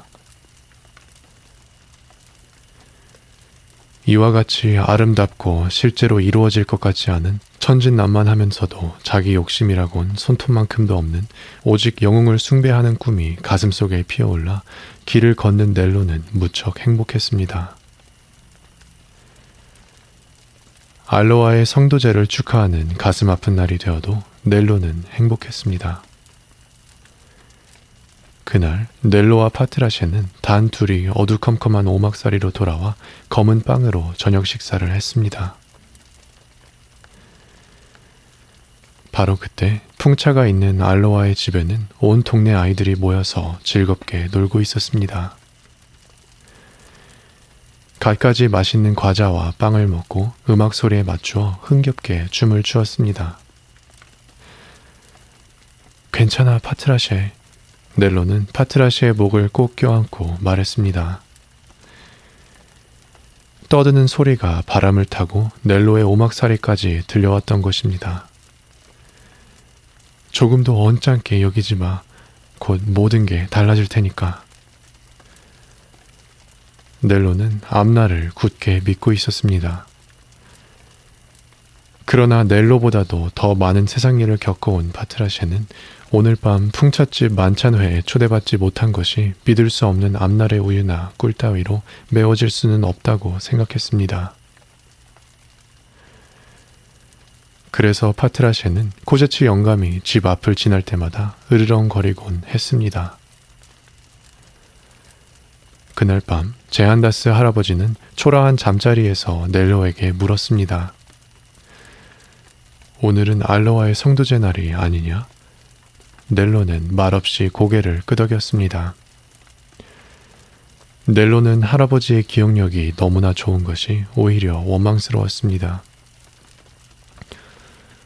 그런데 너는 왜 가보지 않느냐? 해마다 내가 초대받지 않은 적이 한 번도 없었는데. 할아버지는 따지듯 물었습니다. 편찮으신 할아버지를 혼자 두고 제가 어떻게... 넬로는 침대 쪽으로 고개를 돌리며 말했습니다. 무슨 소리냐? 조금 전에도 눌레트 아주머니가 날 보살펴주고 가셨다. 지금까지 늘 그렇게 봐주시지 않더냐? 넬로, 너 설마 알로하하고 싸운 건 아니겠지? 할아버지는 꼬치꼬치 개어 물었습니다. 아니요, 할아버지. 그럴 리가 있나요? 넬로는 고개를 숙인 채 홍당무처럼 얼굴을 붉히며 대답했습니다. 사실은 코제치 영감님이 올해는 저를 초대해 주시지 않았어요. 왠지 그 영감님은 제가 마음에 안 드시나 봐요. 혹시 내가 나쁜 짓이라도 해서 그런 게 아니냐? 아니요. 아무 짓도 한 적이 없어요. 언젠가 송판에 알로아의 그림을 그렸을 뿐이에요, 할아버지. 그러냐? 할아버지는 더 이상 묻지 않았습니다. 넬로의 말을 듣고 모든 것을 알아차린 것 같았습니다. 방 한쪽 구석에서 마른 풀로 엮은 초라한 침대에 누운 채 몸도 제대로 못 움직이는 노인이지만 세상 물정까지 다 잊어버린 것은 아니었습니다. 할아버지는 가엾다는 듯 넬로의 탐스럽고 아름다운 금발머리를 살며시 끌어안으며 그렇지, 넌 가난한 사람이지. 그렇지, 넬로. 하고 나이 탓으로 떨리는 목소리를 더 한층 떨었습니다. 넬로, 괴로울 테지. 이렇게도 가난하니. 아니요. 전 조금 더 가난하지 않아요, 할아버지. 넬로는 나직이 말했습니다. 넬로는 정말 그렇게 생각하고 있었습니다. 임금님의 권력보다도 더 위대한 힘, 영원히 사라지지 않는 힘, 자기에게는 그 힘이라는 재산이 있다고 굳게 믿고 있었습니다. 넬로는 조용히 문 밖으로 나갔습니다. 고요한 가을밤이었습니다. 넬로는 은 모래를 뿌려놓은 듯 반짝이는 별과 바람에 살랑이는 포플러 나무를 바라보았습니다. 알로아의 집에는 방마다 불이 환히 밝혀져 있고 이따금 플룻 소리가 아름답게 흘러나왔습니다. 뜨거운 눈물 방울이 넬로의 뺨을 적시며 흘러내렸습니다. 아직 나이 어린 넬로가 눈물을 흘리는 것도 무리가 아니었습니다. 그러나 넬로는 곧 미소를 지으며 두고 보자 하고 혼잣말을 하며 마음을 굳게 먹었습니다. 얼마 동안 넬로는 그렇게 서 있었습니다. 그러나 사방이 조용해지고 방의 불도 하나 둘 꺼져서 캄캄해지자 파트라샤와 함께 집 안으로 들어갔습니다. 그러고는 둘이 바싹 다가누워 깊이 잠들었습니다. 넬로에게는 오직 파트라샤만이 알고 있는 비밀이 한 가지 있었습니다. 오막사리에는 넬로 이외에는 아무도 들어가 본 일이 없는 조그만 헛간이 있었습니다. 어지러지고 형편없는 곳이지만 북쪽 창문에서는 밝은 햇빛이 환하게 헛간 안으로 스며들었습니다. 넬로는 그 헛간 안에 자기 손으로 직접 만든 그림틀을 세우고 그 위에 걸친 커다란 회색 종이에 한 사람의 모습을 그리고 있었습니다. 넬로는 지금까지 그림 그리는 법을 배운 적도 없었고 그림 물감을 살 돈도 없었습니다. 그 헛간에 마련한 보잘것없는 재료를 사들이기 위하여 넬로는 몇 번이나 끼니를 굶었는지 모릅니다. 그리고 무슨 그림이든 검은 목탄 한 가지만으로 그렸습니다. 넬로가 이 회색 종이에 목탄으로 그린 것은 쓰러진 나무 위에 걸터 앉은 한 노인의 모습, 그것뿐이었습니다. 넬로는 나무꾼 미셸 노인이 해질 무렵이면 곧잘 그런 모습으로 힘없이 앉아 있는 것을 여러 번 보아왔습니다. 원근법이라든가 해부학, 그림자를 다루는 법 등 그림을 그릴 때 알아두어야 할 일에 대해서 넬로는 아무에게도 배운 적이 없습니다.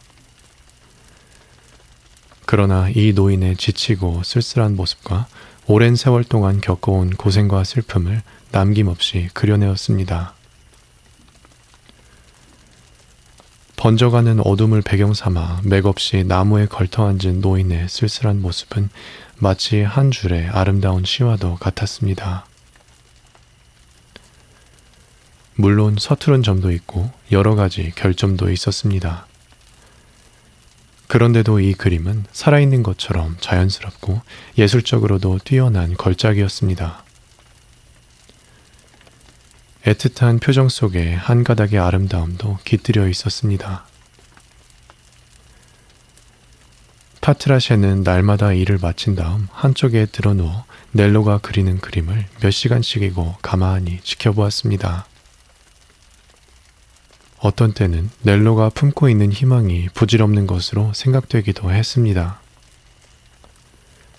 넬로는 200프랑의 상금이 걸려있는 미술 대회에 해마다 출품하겠다고 마음먹어 왔습니다. 엔트워프에서는 그림의 소질이 있는 18살 이하의 소년이면 학생이든 농부든 누구나 자기가 그린 목탄 그림이나 연필 그림을 출품하여 솜씨를 겨룰 수가 있었습니다. 심사는 루벤스의 고향인 엔트워프의 인류화가 세 사람이 하도록 되어 있었습니다. 봄부터 가을까지 넬로는 이 일에 모든 정신을 쏟았습니다. 만약 입선만 되면 예술가로서의 첫걸음을 당당히 내딛게 되는 것입니다. 지금까지 뭐가 뭔지도 모르면서 덮어놓고 좋아하기만 했던 신비로운 예술의 세계에 비로소 들어서게 되는 것입니다. 넬로는 아무에게도 그 이야기를 하지 않았습니다. 할아버지에게 말씀드려 본들 이해해 주실 리 없었고 알로아와는 만나지도 않고 있었습니다. 넬로는 오직 파트라시에게만 모든 것을 털어놓았습니다. 만약 루벤스가 살아있다면 꼭 내 그림을 입선시켜 줄 텐데. 파트라셰도 그렇게 생각했습니다. 파트라셰는 루벤스가 개를 무척 사랑한 사람이었다는 것을 잘 알고 있었습니다. 만약 루벤스가 개를 사랑하지 않았다면 개를 그처럼 잘 그릴 수 없었을 것입니다. 그리고 파트라셰가 아는 한 개를 좋아하는 사람은 대개 착한 사람이었습니다. 작품을 제출하는 날은 12월 1일이고 심사 발표는 24일에 하기로 정해져 있었습니다.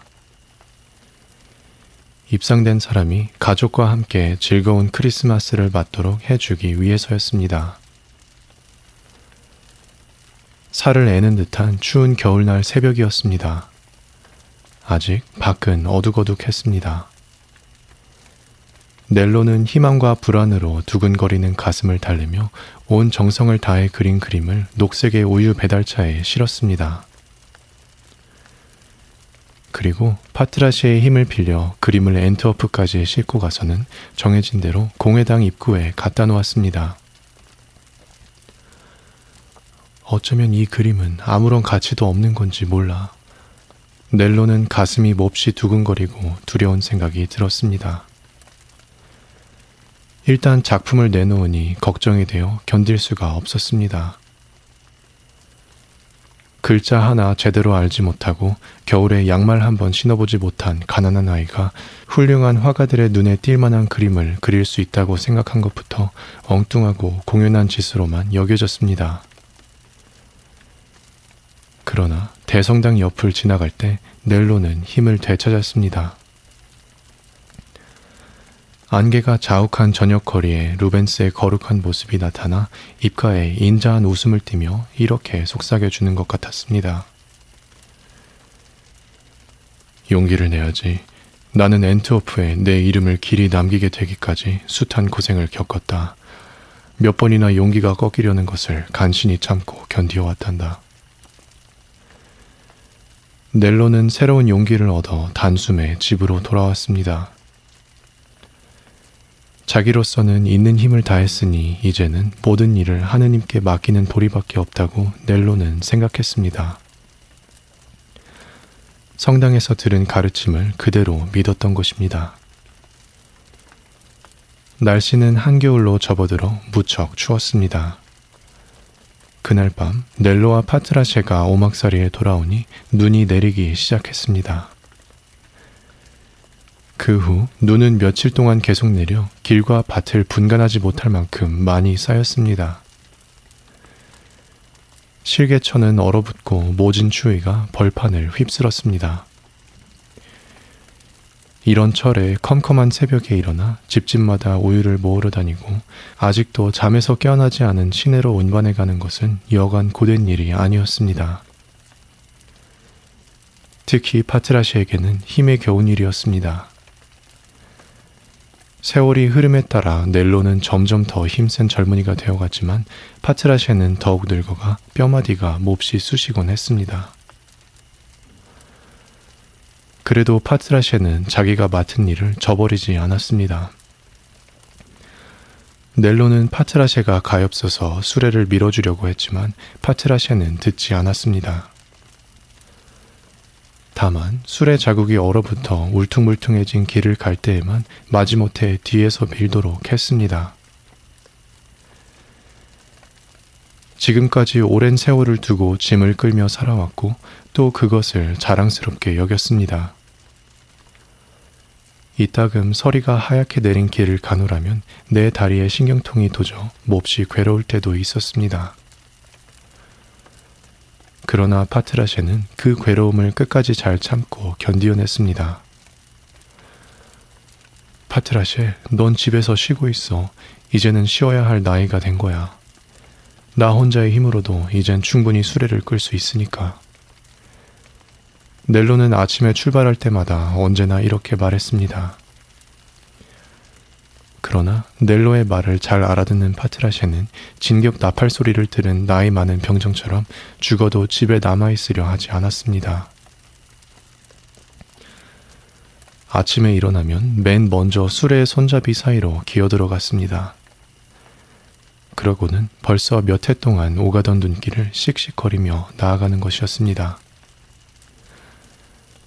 죽는 날까지 쉬어서는 안 돼. 파트라체는 늘 이렇게 마음먹고 있었습니다. 그리고 이따금 영원히 잠들게 될 날도 그리 멀지 않았다는 것을 느꼈습니다. 눈앞이 흐릿해서 옛날처럼 똑똑히 보이지 않았고 밤에 잠들었다가 아침에 일어나는 것도 무척 힘이 들었습니다. 그래도 일의 시작을 알리는 교회 새벽 종소리가 들려오면 더 이상 자리에 누워 있으려고 하지 않았습니다. 가엾은 파트라시, 머지않아 너와 나는 함께 무덤 속에서 편안히 쉬게 될 거다. 제안다스 할아버지는 주름투성이의 손을 내밀어 파트라시의 머리를 쓰다듬으며 말했습니다. 지금까지 한 조각의 빵도 언제나 파트라셰와 나누어 온 따뜻한 손이었습니다. 노인과 늙은 개의 가슴은 똑같은 걱정으로 가득 차 있었습니다. 우리가 죽으면 누가 저 귀여운 아이를 보살펴 줄까? 어느 날 오후입니다. 넬로와 파트라셰는 눈이 돌처럼 얼어붙어 미끄러운 들길을 엔트워프에서 돌아오고 있었습니다. 그들은 도중에서 길바닥에 조그만 인형이 떨어져 있는 것을 보았습니다. 온몸이 빨강과 금빛으로 아름답게 꾸며진 15cm쯤 되는 탬버린을 치고 있는 인형이었습니다. 높은 곳에서 떨어졌지만 인간과는 달리 부러지거나 더러워진 데가 없는 훌륭한 장난감이었습니다. 넬로는 곧 주인을 찾아주려 했지만 누군지 알 수 없었으므로 알로아에게 주면 좋아하리라 생각했습니다. 넬로가 방앗간 근처까지 왔을 때 이미 해는 지고 사방은 어두웠습니다. 넬로는 알로아의 방에 있는 조그만 창문을 잘 알고 있었습니다. 알로아하고는 친하게 지냈기 때문에 주인을 모르는 이 조그만 인형을 준다고 해도 나쁠 건 없으리라고 넬로는 생각했습니다. 알로아의 방 창 밑에는 지붕이 기운 헛간이 있었습니다. 넬로는 그 위로 기어 올라가서 창문을 똑똑 두드렸습니다. 방 안에는 불이 켜져 있었습니다.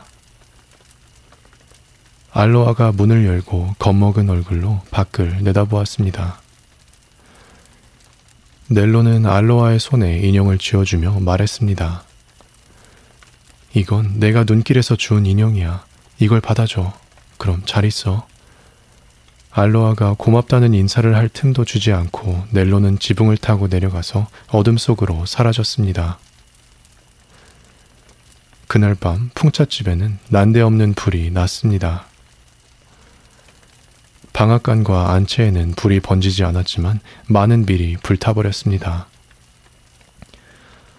마을 사람들은 모두 놀라서 밖으로 뛰어나왔고 엔트워프에서는 소방차가 전속력으로 달려왔습니다. 그러나 코제츠 영감은 화재 보험에 들어 있었기 때문에 조금도 손해를 보지 않았습니다. 그런데도 그는 몹시 화를 내며 이 불은 실수로 일어난 것이 아니라 누가 일부러 지른 것이라고 떠들어댔습니다. 넬로는 자다 말고 벌떡 일어나 마을 사람들과 함께 불 끄는 일을 거두려고 방앗간으로 뛰어갔습니다. 그러나 코제치 영감은 화를 내며 넬로를 밀어젖히고 소리를 버럭 질렀습니다. 너 해가 저물고 나서 이 근처를 서성거렸지. 불이 난 까닭은 넌 누구보다도 잘 알고 있을 거다. 넬로는 어이가 없어 가만히 듣고만 있었습니다. 농담이 아니고서야 그런 말을 함부로 할 리가 없었습니다. 하지만 이런 판국에 무슨 농담을 할까 하는 생각도 들었습니다. 그러나 코제치 영감은 그 다음 날에도 계속 마을 사람들에게 넬로를 헐뜯는 말을 했습니다. 그렇지만 넬로를 정식으로 고소하지는 않았습니다. 날이 어두워졌을 때 넬로가 남에게는 말 못할 볼일로 방앗간 앞을 서성거렸다느니 알로아와 사귀지 못하게 했더니 코제치 영감을 몹시 원망했다는 따위의 소문이 온 마을에 퍼지게 되었습니다. 마을 사람들은 이 마을에서 가장 돈 많은 사람의 말이라면 덮어놓고 믿고 따랐습니다. 그리고 모두들 알로아를 자기 집 며느리로 삼아 그 재산을 송두리째 차지하려고 벼르고 있었습니다. 그러므로 모두들 코제치 영감의 마음에 들려고 넬로에게 쌀쌀하게 대했습니다. 넬로에게 맞대놓고 말하는 사람은 없었지만 여하튼 모두들 코제치 영감의 비위를 맞추려고 그의 편을 들었습니다. 이제까지는 넬로와 파트라셰가 집집마다 우유통을 모으러 다니면 정다운 웃음과 인사말로 대해주었는데 지금은 무뚝뚝하게 흘끔 쳐다볼 뿐 말조차 제대로 걸어주지 않았습니다. 코제치 영감이 품고 있는 엉뚱한 의심을 진심으로 믿는 사람은 아무도 없었습니다. 그러나 마을 사람들은 하나같이 가난하고 무식한 데다 가장 돈 많은 사람이 넬로를 욕했기 때문에 아무도 넬로의 편을 들어주지 않았습니다. 세상 물정을 모르고 친구 하나 없는 어린 넬로는 한쪽으로 쏠리는 사람들의 마음을 막을 도리가 없었습니다. 당신 너무 심하게 구세요. 그 애는 아무 죄가 없고 믿어도 좋은 애예요. 아무리 괴로운 일이 있어도 그처럼 엄청난 짓을 할 리가 없단 말이에요. 코제치 영감의 아내는 눈물을 흘리며 큰 마음 먹고 남편에게 말했습니다. 그러나 코제치란 사람은 마음속으로는 자기의 잘못을 깨달으면서도 한 번 꺼낸 말은 끝까지 오기는 지독한 고집쟁이였습니다. 그동안 넬로는 온갖 창피를 꿋꿋하게 견디어냈습니다. 절대로 불평 한마디 한 적이 없었습니다. 그러나 파트라셰와 단 둘일 때면 가끔 눈물을 머금곤 했습니다. 한편 넬로는 이렇게도 생각했습니다. 내 그림이 입선만 된다면 그때는 모두들 미안하게 생각하겠지. 그러나 세상에 태어난 지 10여 년 동안 조그만 마을에서만 살아왔고 어릴 때부터 누구에게나 귀여움과 칭찬만 받아온 자기가 아무런 잘못도 없는데 온 마을 사람들에게 미움을 받고 따돌림을 당한다는 것은 정말 참기 어려운 일이었습니다. 더구나 지금은 눈에 갇혀 먹을 양식도 거의 없고 오직 마을 사람들이 던져주는 따뜻한 말과 난로가에서만 위안을 찾을 수 있는 겨울철이라 넬로의 괴로움은 한층 더했습니다. 모진 추위가 닥쳐오자 마을 사람들은 더욱 정답게 지냈습니다. 그러나 넬로와 파트라셰마는 계속 따돌렸습니다. 누구 하나 거들떠보려고 하지 않았습니다. 조그만 오막살이에서 자리에 누운 채 제대로 움직이지도 못하는 할아버지를 섬기며 살아가는 그들에게 사람들은 하나같이 쌀쌀하게 대했습니다. 그들은 난로에 뗄 나무도 없었고 한 조각의 빵이 없어 끼니를 굶은 적도 한두 번이 아니었습니다. 왜냐하면 무서운 경쟁자가 나타났던 것입니다. 어느 날 엔트워프에서 장수 하나가 나귀를 타고 와 이 집 저 집 돌아다니며 우유를 사들이기 시작했습니다. 그러자 그 장수의 거래 조건을 물리치고 이전처럼 넬로에게 일을 주겠다고 하는 사람은 불과 서너 집에 지나지 않았습니다. 이리하여 파트라셰가 끄는 수레는 갑자기 가벼워지고 따라서 넬로의 주머니에 들어오는 돈도 줄어들었습니다. 파트라셰는 문을 닫고 들어오지 못하게 하는 지난날의 단골집 앞에 이르면 이전처럼 걸음을 멈추고 하소연하듯 그 집 문을 쳐다보곤 했습니다. 마을 사람들도 문을 굳게 닫은 집 앞을 파트라셰가 빈 수레를 끌고 돌아가는 것을 보면 마음이 아팠습니다. 그런데도 계속 넬로를 냉대하는 것은 다만 코제치 영감의 마음에 들기 위해서였습니다. 크리스마스가 다가왔습니다. 날씨가 사납고 추위도 심했습니다. 눈이 2미터 가까이나 쌓였고 얼음은 소와 사람이 밟고 다녀도 금이 안 갈 만큼 단단하게 얼어붙었습니다. 해마다 이때가 되면 마을은 온통 즐거운 기분으로 들뜹니다. 아무리 가난한 집이라도 우유로 만든 술과 과자, 사탕에 그물을 입힌 그리스도상을 준비하여 즐거운 이야기를 주고받으며 춤을 추기도 합니다. 어디를 가나 말 위에서는 플랜더스의 명랑한 방울 소리를 들을 수 있습니다. 집집마다 난로 위에는 냄비 가득히 수프가 끓고 있습니다. 눈 쌓인 한 길에는 미사에서 돌아오는 소녀들이 화려한 빛깔의 목도리와 두툼한 외투를 입고 즐겁게 제잘거리며 종종 걸음으로 오갑니다. 그러나 넬로의 오막살이 집만은 몹시 어둡고 추웠습니다. 넬로와 파트라셰는 이제 단 둘만 남게 되었습니다. 크리스마스를 앞둔 어느 날 밤 죽음의 신이 가난과 고생밖에 모르고 살아오던 제한다스 할아버지를 영원히 저 세상으로 데려가 버렸던 것입니다. 할아버지는 벌써부터 죽은 사람이나 다름없었습니다. 힘없이 손짓을 하거나 겨우 몇 마디 말을 하는 것이 고작이었습니다. 그렇지만 할아버지의 죽음은 넬로와 파트라체를 몹시 외롭고 두렵게 했습니다. 넬로는 정신없이 흐느껴 울었습니다. 노인은 잠자는 동안 조용히 숨을 거두었습니다.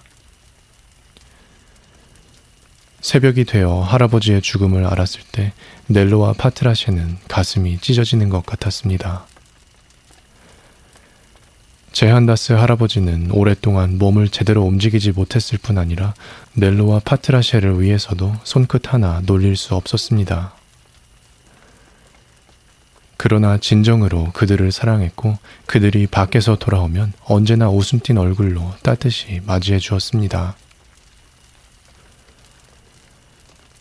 넬로와 파트라셰는 마을 사람들이 위로하는 소리도 귀에 들어오지 않았습니다. 할아버지의 관을 따라 제빛 교회의 묘지로 가면서 한없이 눈물만 흘렸습니다. 관을 따라간 것은 오직 고아가 된 넬로와 파트라셰 뿐이었습니다. 코제치의 아내는 난로가의 한가로에 앉아서 담배를 피우고 있는 남편을 흘끔 바라보며 저분도 이제는 마음을 돌려 저 불쌍한 아이를 집에 불러들여 돌보아 주었으면 하고 생각했습니다. 코제치 영감은 그러한 아내의 마음을 잘 알고 있었습니다. 그렇지만 마음을 더욱 단단히 먹고 쓸쓸한 장례식 행렬이 지나가도 문조차 열어보려고 하지 않았습니다. 그 애는 거지야.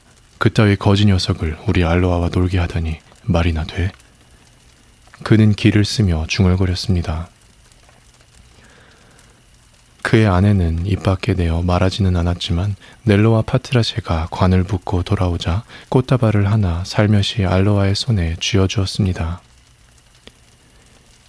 그리고 묘비도 없는 넬로의 할아버지 무덤에 공손히 갖다 바치도록 일렀습니다. 넬로와 파트라셰는 슬픔에 젖어 힘없이 집으로 돌아왔습니다. 초라하고 어두운 오두막집은 그들의 마음을 조금도 달래주지 못했습니다. 집세가 한 달치나 밀려있고 할아버지의 장례 비용을 치르고 난 넬로의 주머니에는 이제 동전 한 푼 남아있지 않았습니다.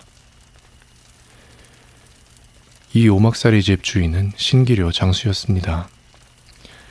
그는 일요일이면 밤마다 코제치 영감을 찾아와 술잔을 나누고 담배를 피우며 이야기를 나누는 친한 사이였습니다.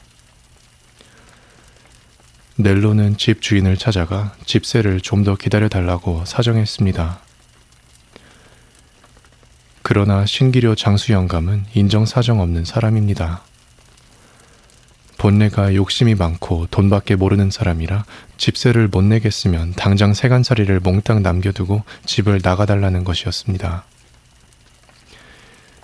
이 오막살이는 정말 초라하고 보잘것없는 집이지만 그들에게는 더없이 정다운 곳이었습니다. 그들은 여기서 행복한 나날을 보냈습니다. 여름이면 집은 푸른 포도덩굴로 덮이고 콩꽃이 온통 주위를 둘러쌌습니다. 넓은 들판 한가운데 있어서 언제나 아름답고 시원했습니다. 날마다 일에 지치고 가난하기는 했지만 그래도 넬로와 파트라시에게는 더없이 포근한 곳이었습니다. 일을 마치고 신나게 집으로 달려오면 웃음 띤 할아버지의 정다운 얼굴이 반겨 맞아주곤 했습니다. 밤새도록 넬로와 파트라시는 싸늘한 난로가에서 서로 몸을 껴안고 슬픔을 나누었습니다. 춥다 못해 나중에는 온몸이 얼어붙었는지 추위조차 느끼지 못했습니다. 흰 눈으로 덮인 차디찬 땅에 날이 밝아왔습니다. 바로 크리스마스 전날 아침입니다. 덜덜 떠는 넬로의 눈에서 눈물이 흘러 파트라시의 이마를 적셨습니다. 가자, 파트라시. 사랑하는 파트라시. 발길에 채고 쫓겨날 때까지 기다릴 것 없다. 우리 발로 걸어나가자. 둘의 마음은 완전히 한 덩어리가 되었습니다. 그들은 휘청거리며 나란히 오막살이 집을 나섰습니다. 그 집은 그들에게 더없이 정다운 곳이었습니다. 보잘 것 없는 세간살이었지만 그 하나하나에 헤아릴 수 없는 추억과 지울 수 없는 애정이 깃들여 있었습니다. 파트라셰는 녹색 술의 곁을 지날 때 안타까운 듯 고개를 숙였습니다. 이제는 그 술에도 자기들의 것이 아닙니다. 집세 대신 모든 세간과 함께 남의 손으로 넘어간 것입니다. 노쇠로 만든 수레의 채가 눈 속에서 쓸쓸히 반짝였습니다. 파트라시에는 차라리 술의 곁에 쓰러져 죽었으면 했습니다. 그러나 넬로가 자기를 의지하고 있는 한 쓰러져서는 안 된다고 생각했습니다. 그들은 낯익은 길을 따라 엔트워프로 걸어갔습니다. 이른 아침이어서 집들의 덧문은 아직 닫혀 있었습니다. 벌써 일어난 사람들도 몇몇 있었지만 누구 하나 넬로와 파트라쉐를 거들떠보지 않았습니다. 어떤 집 문 앞에 이르자 넬로는 걸음을 멈추고 안을 기웃거렸습니다. 미안합니다만 우리 파트라쉐에게 빵 한 조각만 주시지 않겠어요? 이 개는 나이가 많은데다 어제 아침부터 아무것도 먹지 못했어요. 넬로는 부끄러운 것을 참고 사정했습니다. 그러자 그 집안 주인은 요즘 밀값이 올라서 무척 비싸다느니 어쩌느니 하며 투덜거리다가 문을 쾅 닫아버렸습니다.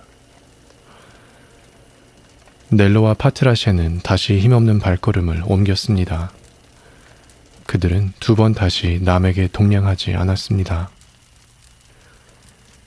다리를 끌다시피 하며 가까스로 엔트워프에 다다랐을 때 10시를 알리는 종소리가 들려왔습니다. 팔 것이라도 있다면 몽땅 팔아서 파트라시에게 빵을 사주련만. 그러나 넬로가 몸에 지닌 것이라고는 다 해진 옷과 나막진 뿐이었습니다.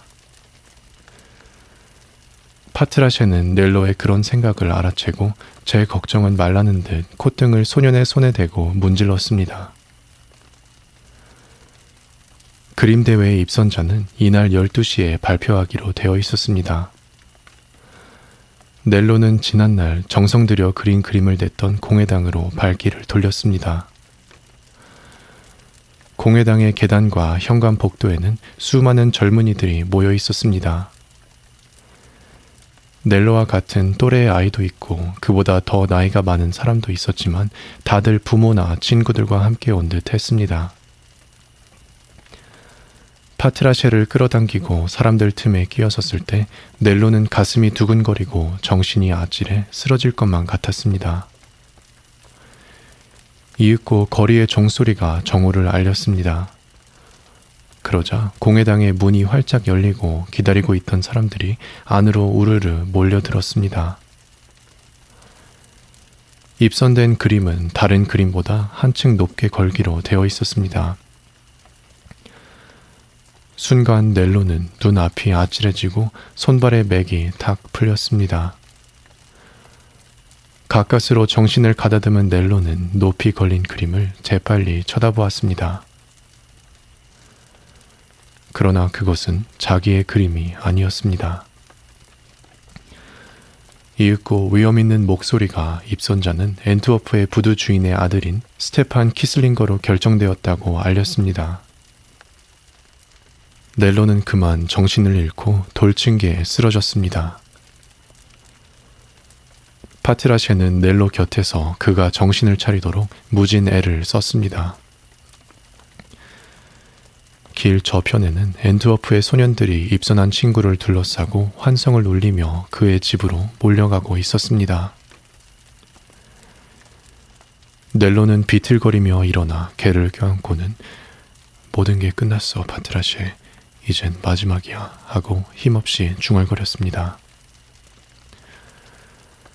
그러고는 허기로 기진맥진한 몸을 간신히 가누며 다시 마을을 향해 걸어갔습니다. 파트라셰도 고개를 힘없이 떨어뜨리고 슬픔과 굶주림 때문에 비틀거리는 다리를 가까스로 옮겨 놓았습니다. 눈은 끝없이 내리고 있었습니다.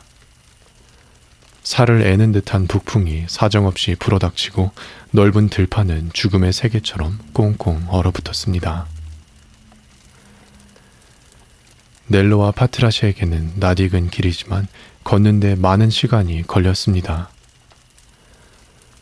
그들이 마을에 이르렀을 때는 벌써 오후 4시를 알리는 종소리가 울리고 있었습니다. 그때 파트라셰는 눈 속에서 무슨 냄새를 맡은 듯 걸음을 멈추었습니다. 그러고는 앞발로 눈을 헤치며 냄새를 연방 맡더니 조그만 밤색 가죽 지갑을 물어내어 넬로에게 내밀었습니다. 그들이 선 곳에는 조그만 그리스도의 십자가상이 서 있고 십자가 밑에 달린 등이 희미한 불빛을 던지고 있었습니다. 소녀는 지갑을 들어 등불에 비춰보았습니다. 아, 이게 웬일입니까? 거기에는 코제치 영감의 이름이 적혀 있고 2천 프랑이나 되는 큰 돈이 들어있지 않겠습니까? 그것을 보자 넬로는 정신이 번쩍 들었습니다. 그는 지갑을 주머니에 집어넣고 파트라시의 머리를 쓰다듬어 준 다음 앞장서서 걷기 시작했습니다. 파트라시는 이상하다는 듯이 넬로를 쳐다보며 뒤를 따라갔습니다. 넬로는 방앗간 집으로 곧장 가서 문을 똑똑 두드렸습니다. 그러자 알로와의 어머니가 나와서 문을 열어주었습니다. 울어서 눈이 붉어진 알로아는 어머니의 치맛자락에 매달려 있었습니다. 넬로냐?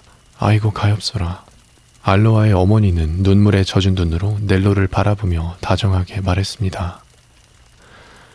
하지만 아저씨 눈에 띄기 전에 얼른 돌아가거라. 우리 집엔 오늘 밤 큰 걱정거리가 생겼단다. 아저씨가 말을 타고 돌아오시다가 돈이 든 지갑을 잃어버리셨어. 지금 찾으려고 나가셨지만 이 눈 속에서 어떻게 찾겠니?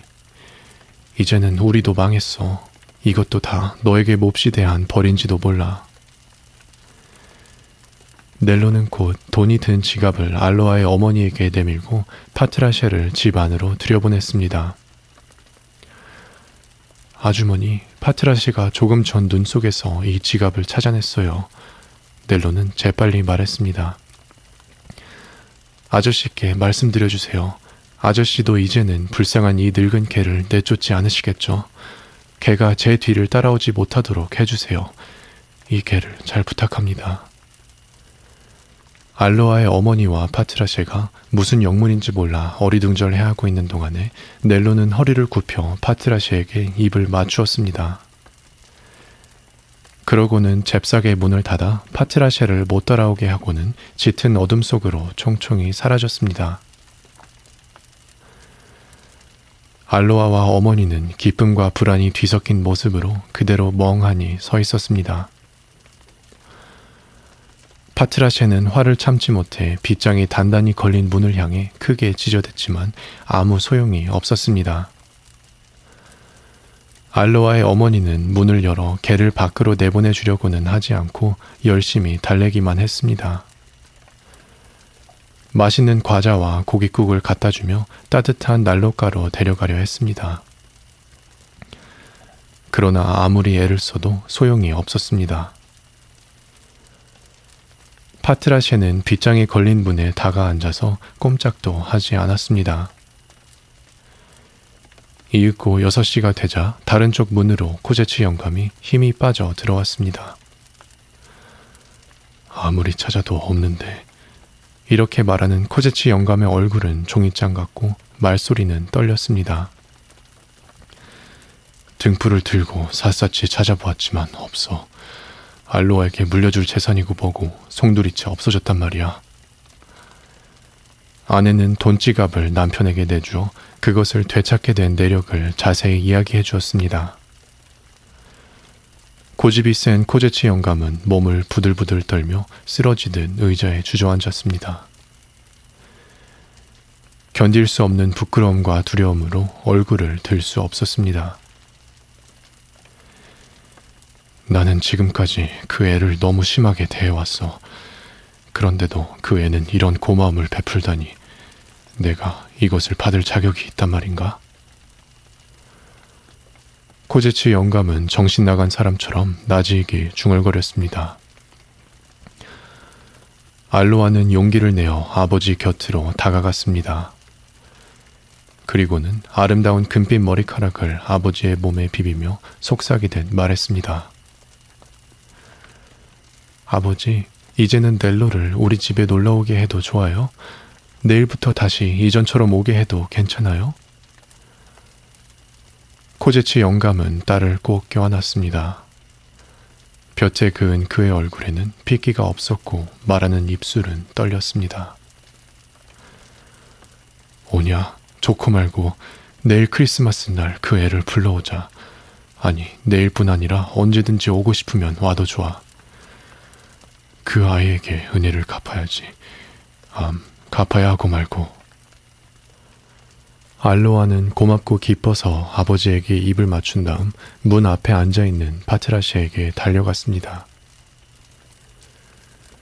그리고 오늘 밤엔 파트라시에게 맛있는 음식을 많이 줘도 괜찮죠? 천진스럽기만 한 알로아는 좋아서 어쩔 줄을 모르며 소리 높이 물었습니다. 아버지는 고개를 끄덕였습니다. 오냐, 좋고 말고 제일 맛있는 걸 실컷 먹여주려무나. 완고한 코제츠 영감도 진심으로 감동하고 있는 것 같았습니다. 크리스마스 전날 밤이니만큼 알로아의 집에는 꿀, 고기, 빵 따위가 많았습니다. 문간에는 사철 나무가 장식되어 있고 크리스마스 트리 사이로 그리스도의 십자가상이 아름답게 반짝이고 있었습니다. 알로아를 위해 조그만 종이 등잔이며 여러 가지 장난감, 예쁜 종이에 싼 과자 따위도 준비되었습니다. 어디를 보나 밝고 따뜻하며 풍성했습니다. 알로아는 파트라셰를 달래고 위로했습니다. 그러나 파트라셰는 따뜻한 자리도 마다면서 즐거움을 함께 하려 하지 않았습니다. 몹시 지친 데다 배가 고팠지만 넬로 이외에는 누가 달래도 말조차 귀에 들어오지 않았습니다. 아무리 맛있는 음식도 먹고 싶지 않았습니다. 별의 별 방법으로 다 달래보아도 파트라시는 말을 듣지 않고 여전히 문 옆에만 앉아 오직 달아날 틈만 노리고 있었습니다. 이 개는 넬로를 찾고 있는 거야. 오냐, 조금만 참아라. 날이 밝으면 내가 누구보다도 먼저 넬로를 불러올게. 코즈치 영감이 말했습니다. 그러나 그들이 오막살이 집에서 쫓겨난 사실을 파트라시 밖에는 아무도 알지 못했습니다. 또한 굶주림과 비참한 죽음을 각오하고 어둠 속으로 사라진 넬로의 마음을 아는 것도 파트라시 뿐이었습니다. 방앗간 집의 부엌은 따뜻했습니다. 난로에는 커다란 통나무가 활활 타오르고 이웃 사람들이 술 한 잔, 고기 한 접시를 대접받기 위해서 하나 둘 모여들었습니다. 알로아는 내일이면 보고 싶은 넬로를 불러올 수 있다는 생각에 좋아서 노래를 부르며 즐거워했습니다.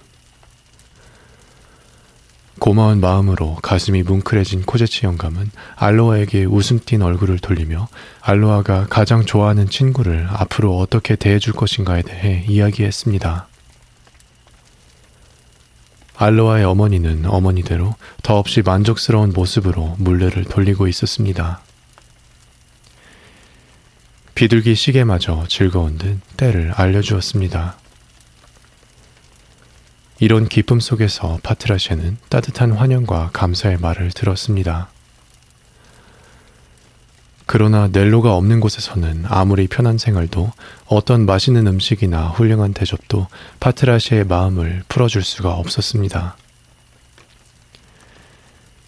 이윽고 저녁 식사 시간이 되자 식탁 위에는 갖가지 음식이 나오고 사람들의 이야기 소리는 한층 흥겨워졌습니다.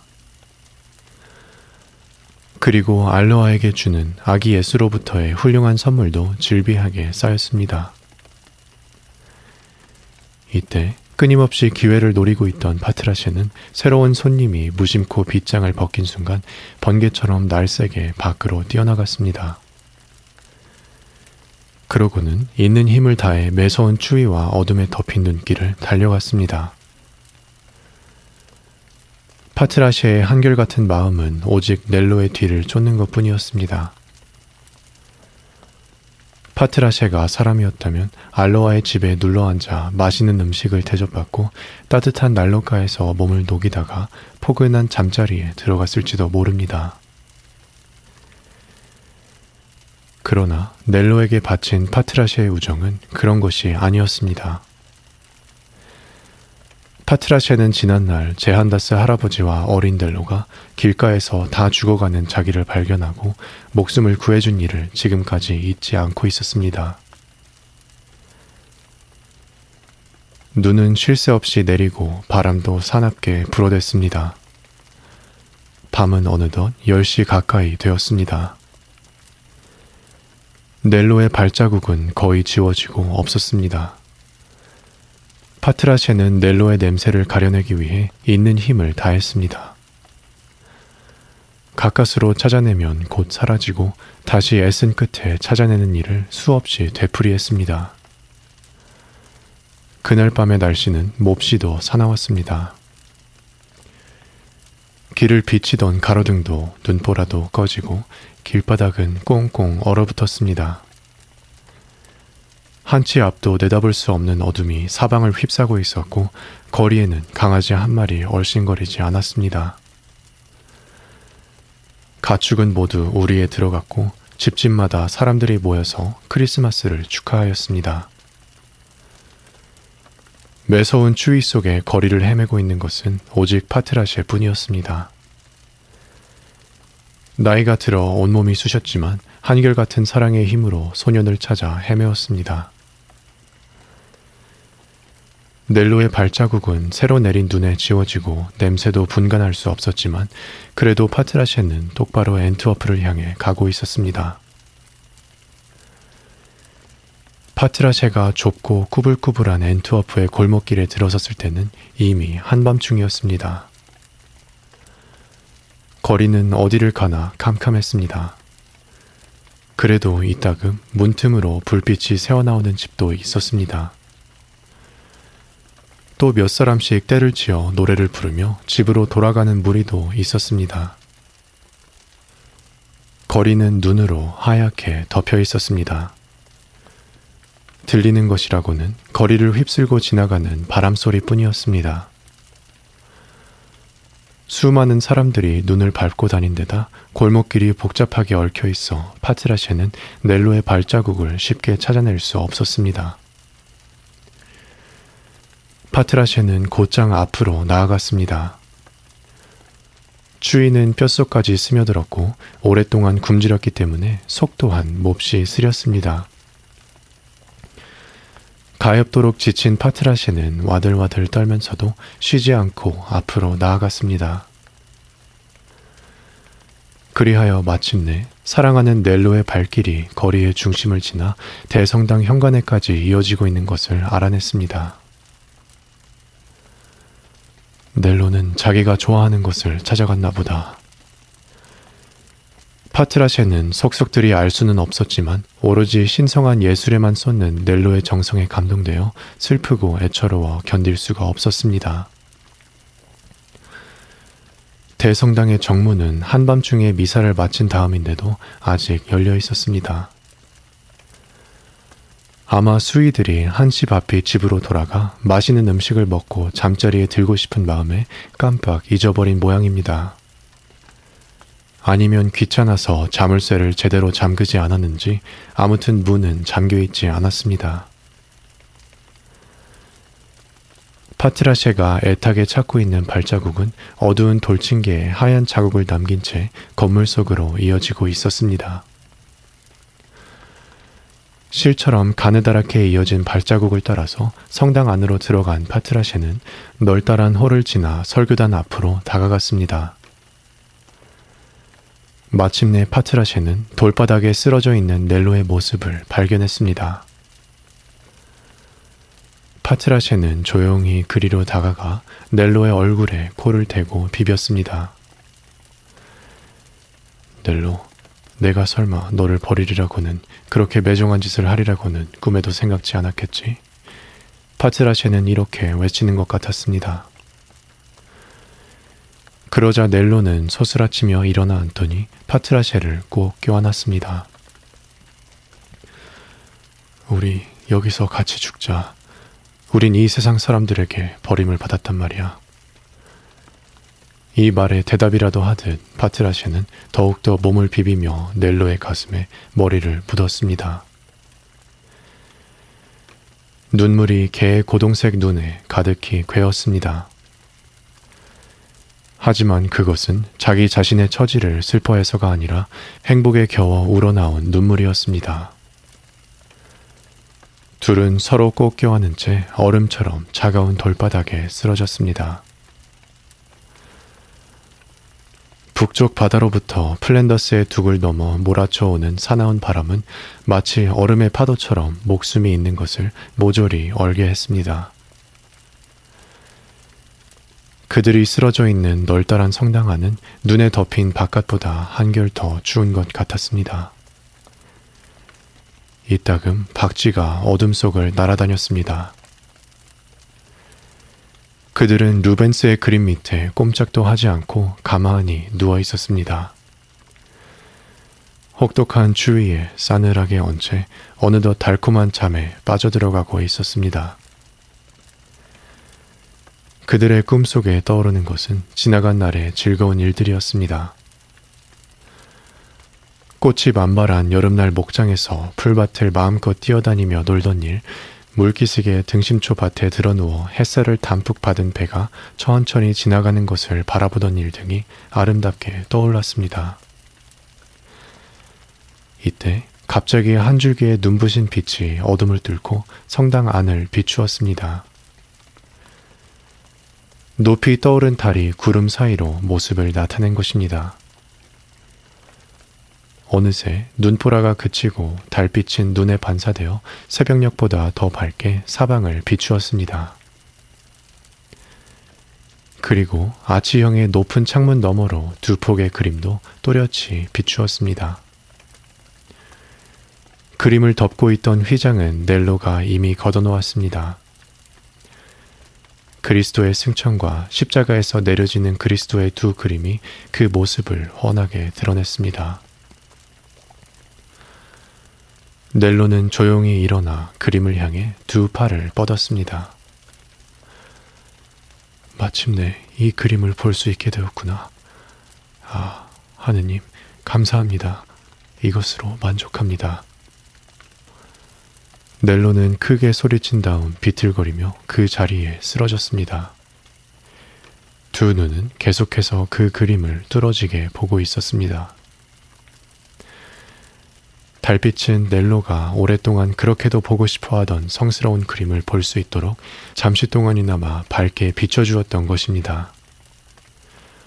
그 빛은 천당에서 비치는 것만큼 밝고 맑고 강렬했습니다. 그러나 달빛은 이내 사라지고 짙은 어둠이 다시 사방을 감쌌습니다. 우리는 저 그리스도의 모습을 뵐 수 있을 거야. 저 세상에서 그리고 그리스도는 우리 둘을 영원히 떼어놓지 않으실 거야. 넬로는 다시 파트라샤를 꼭 껴안고 힘없이 속삭였습니다. 다음 날 아침 엔트워프 사람들은 대성당의 설교단 위에 쓰러져 있는 넬로와 파트라샤를 발견했습니다. 그들은 이미 죽어 있었습니다. 간밤의 추위는 어린 목숨과 늙은 목숨을 다 같이 얼어붙게 하여 움직이지 않는 모습으로 바꾸어 놓았습니다. 크리스마스 날 아침이 되어 신부들이 대성당에 와보니 소년과 개가 차디찬 돌바닥에 쓰러져 있었던 것입니다. 휘장이 거친 루벤스의 위대한 작품이 그들을 내려다보고 아침 해가 면류관을 쓴 그리스도의 머리를 눈부시게 비추고 있었습니다. 아침 해가 하늘 높이 솟아올랐을 때 한 사나이가 달려와 흐느끼며 말했습니다. 나는 이 아이에게 몹쓸 짓을 했어. 이제부터 그 죄를 갚으려 했는데 내 재산의 반을 주고 사위로 삼으려고 했는데 다시 얼마가 지나자 이름난 화가 한 사람이 달려왔습니다. 이 화가는 좀처럼 사소한 일에 얽매이지 않는 활달한 성격을 지닌 사람이었습니다. 이 소년이야말로 어제 있은 미술대회에서 마땅히 입선되어야 했어. 화가가 주위에 모인 사람들에게 들뜬 목소리로 말했습니다. 이 소녀는 드물게 보는 천재였어. 그린 것은 해질 무렵 통나무에 걸터 앉은 늙은 나무꾼이었지만 거기에는 장차 훌륭한 화가로 자랄 소질이 엿보였어. 나는 이 소년을 꼭 찾아내어 그림을 가르쳐 주려고 했는데 금빛 머리카락에 예쁜 알로아는 아버지의 팔에 매달려 마구 흐느끼며 소리쳤습니다. 넬로, 우리 집에 와줘. 우리 집에선 너와 함께 지낼 준비가 다 돼 있단 말이야. 선물도 잔뜩 있고 피리 부는 할아버지는 우리들에게 피리 소리를 들려주신댔어. 우린 크리스마스 주간 내내 난로가에서 맘대로 밤을 구워 먹어도 좋다고 어머니가 말씀하셨어. 공연절 축제 때까지 그렇게 놀아도 좋대. 그리고 파트라쉐, 너도 행복하게 지낼 수 있어. 넬로, 어서 일어나줘. 그러나 루벤스의 위대한 그림을 쳐다보며 누운 넬로의 파리한 얼굴은 입가에 웃음마저 띄며 묻 사람들에게 이젠 늦었어요 하고 대답하는 듯 했습니다. 아름답고 엄숙한 종소리가 싸늘한 공기를 흔들며 울려 퍼지고 햇빛은 눈 내린 벌판을 눈부시게 비추었습니다. 사람들은 즐겁게 거리를 떼지어 갔습니다. 하지만 넬로와 파트라체는 이미 그들에게 아무것도 바라지 않았습니다. 엔트워프는 그들이 필요로 했던 모든 것을 이제야 베풀어 주려고 했습니다.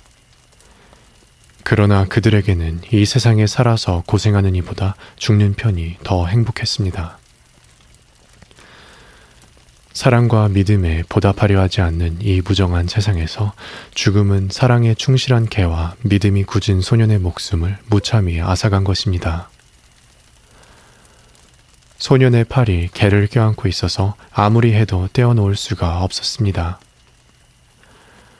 마을 사람들은 자기들의 잘못을 하느님께 빌며 넬로와 파트라셰가 한 무덤에 나란히 누워 잠들게 했습니다.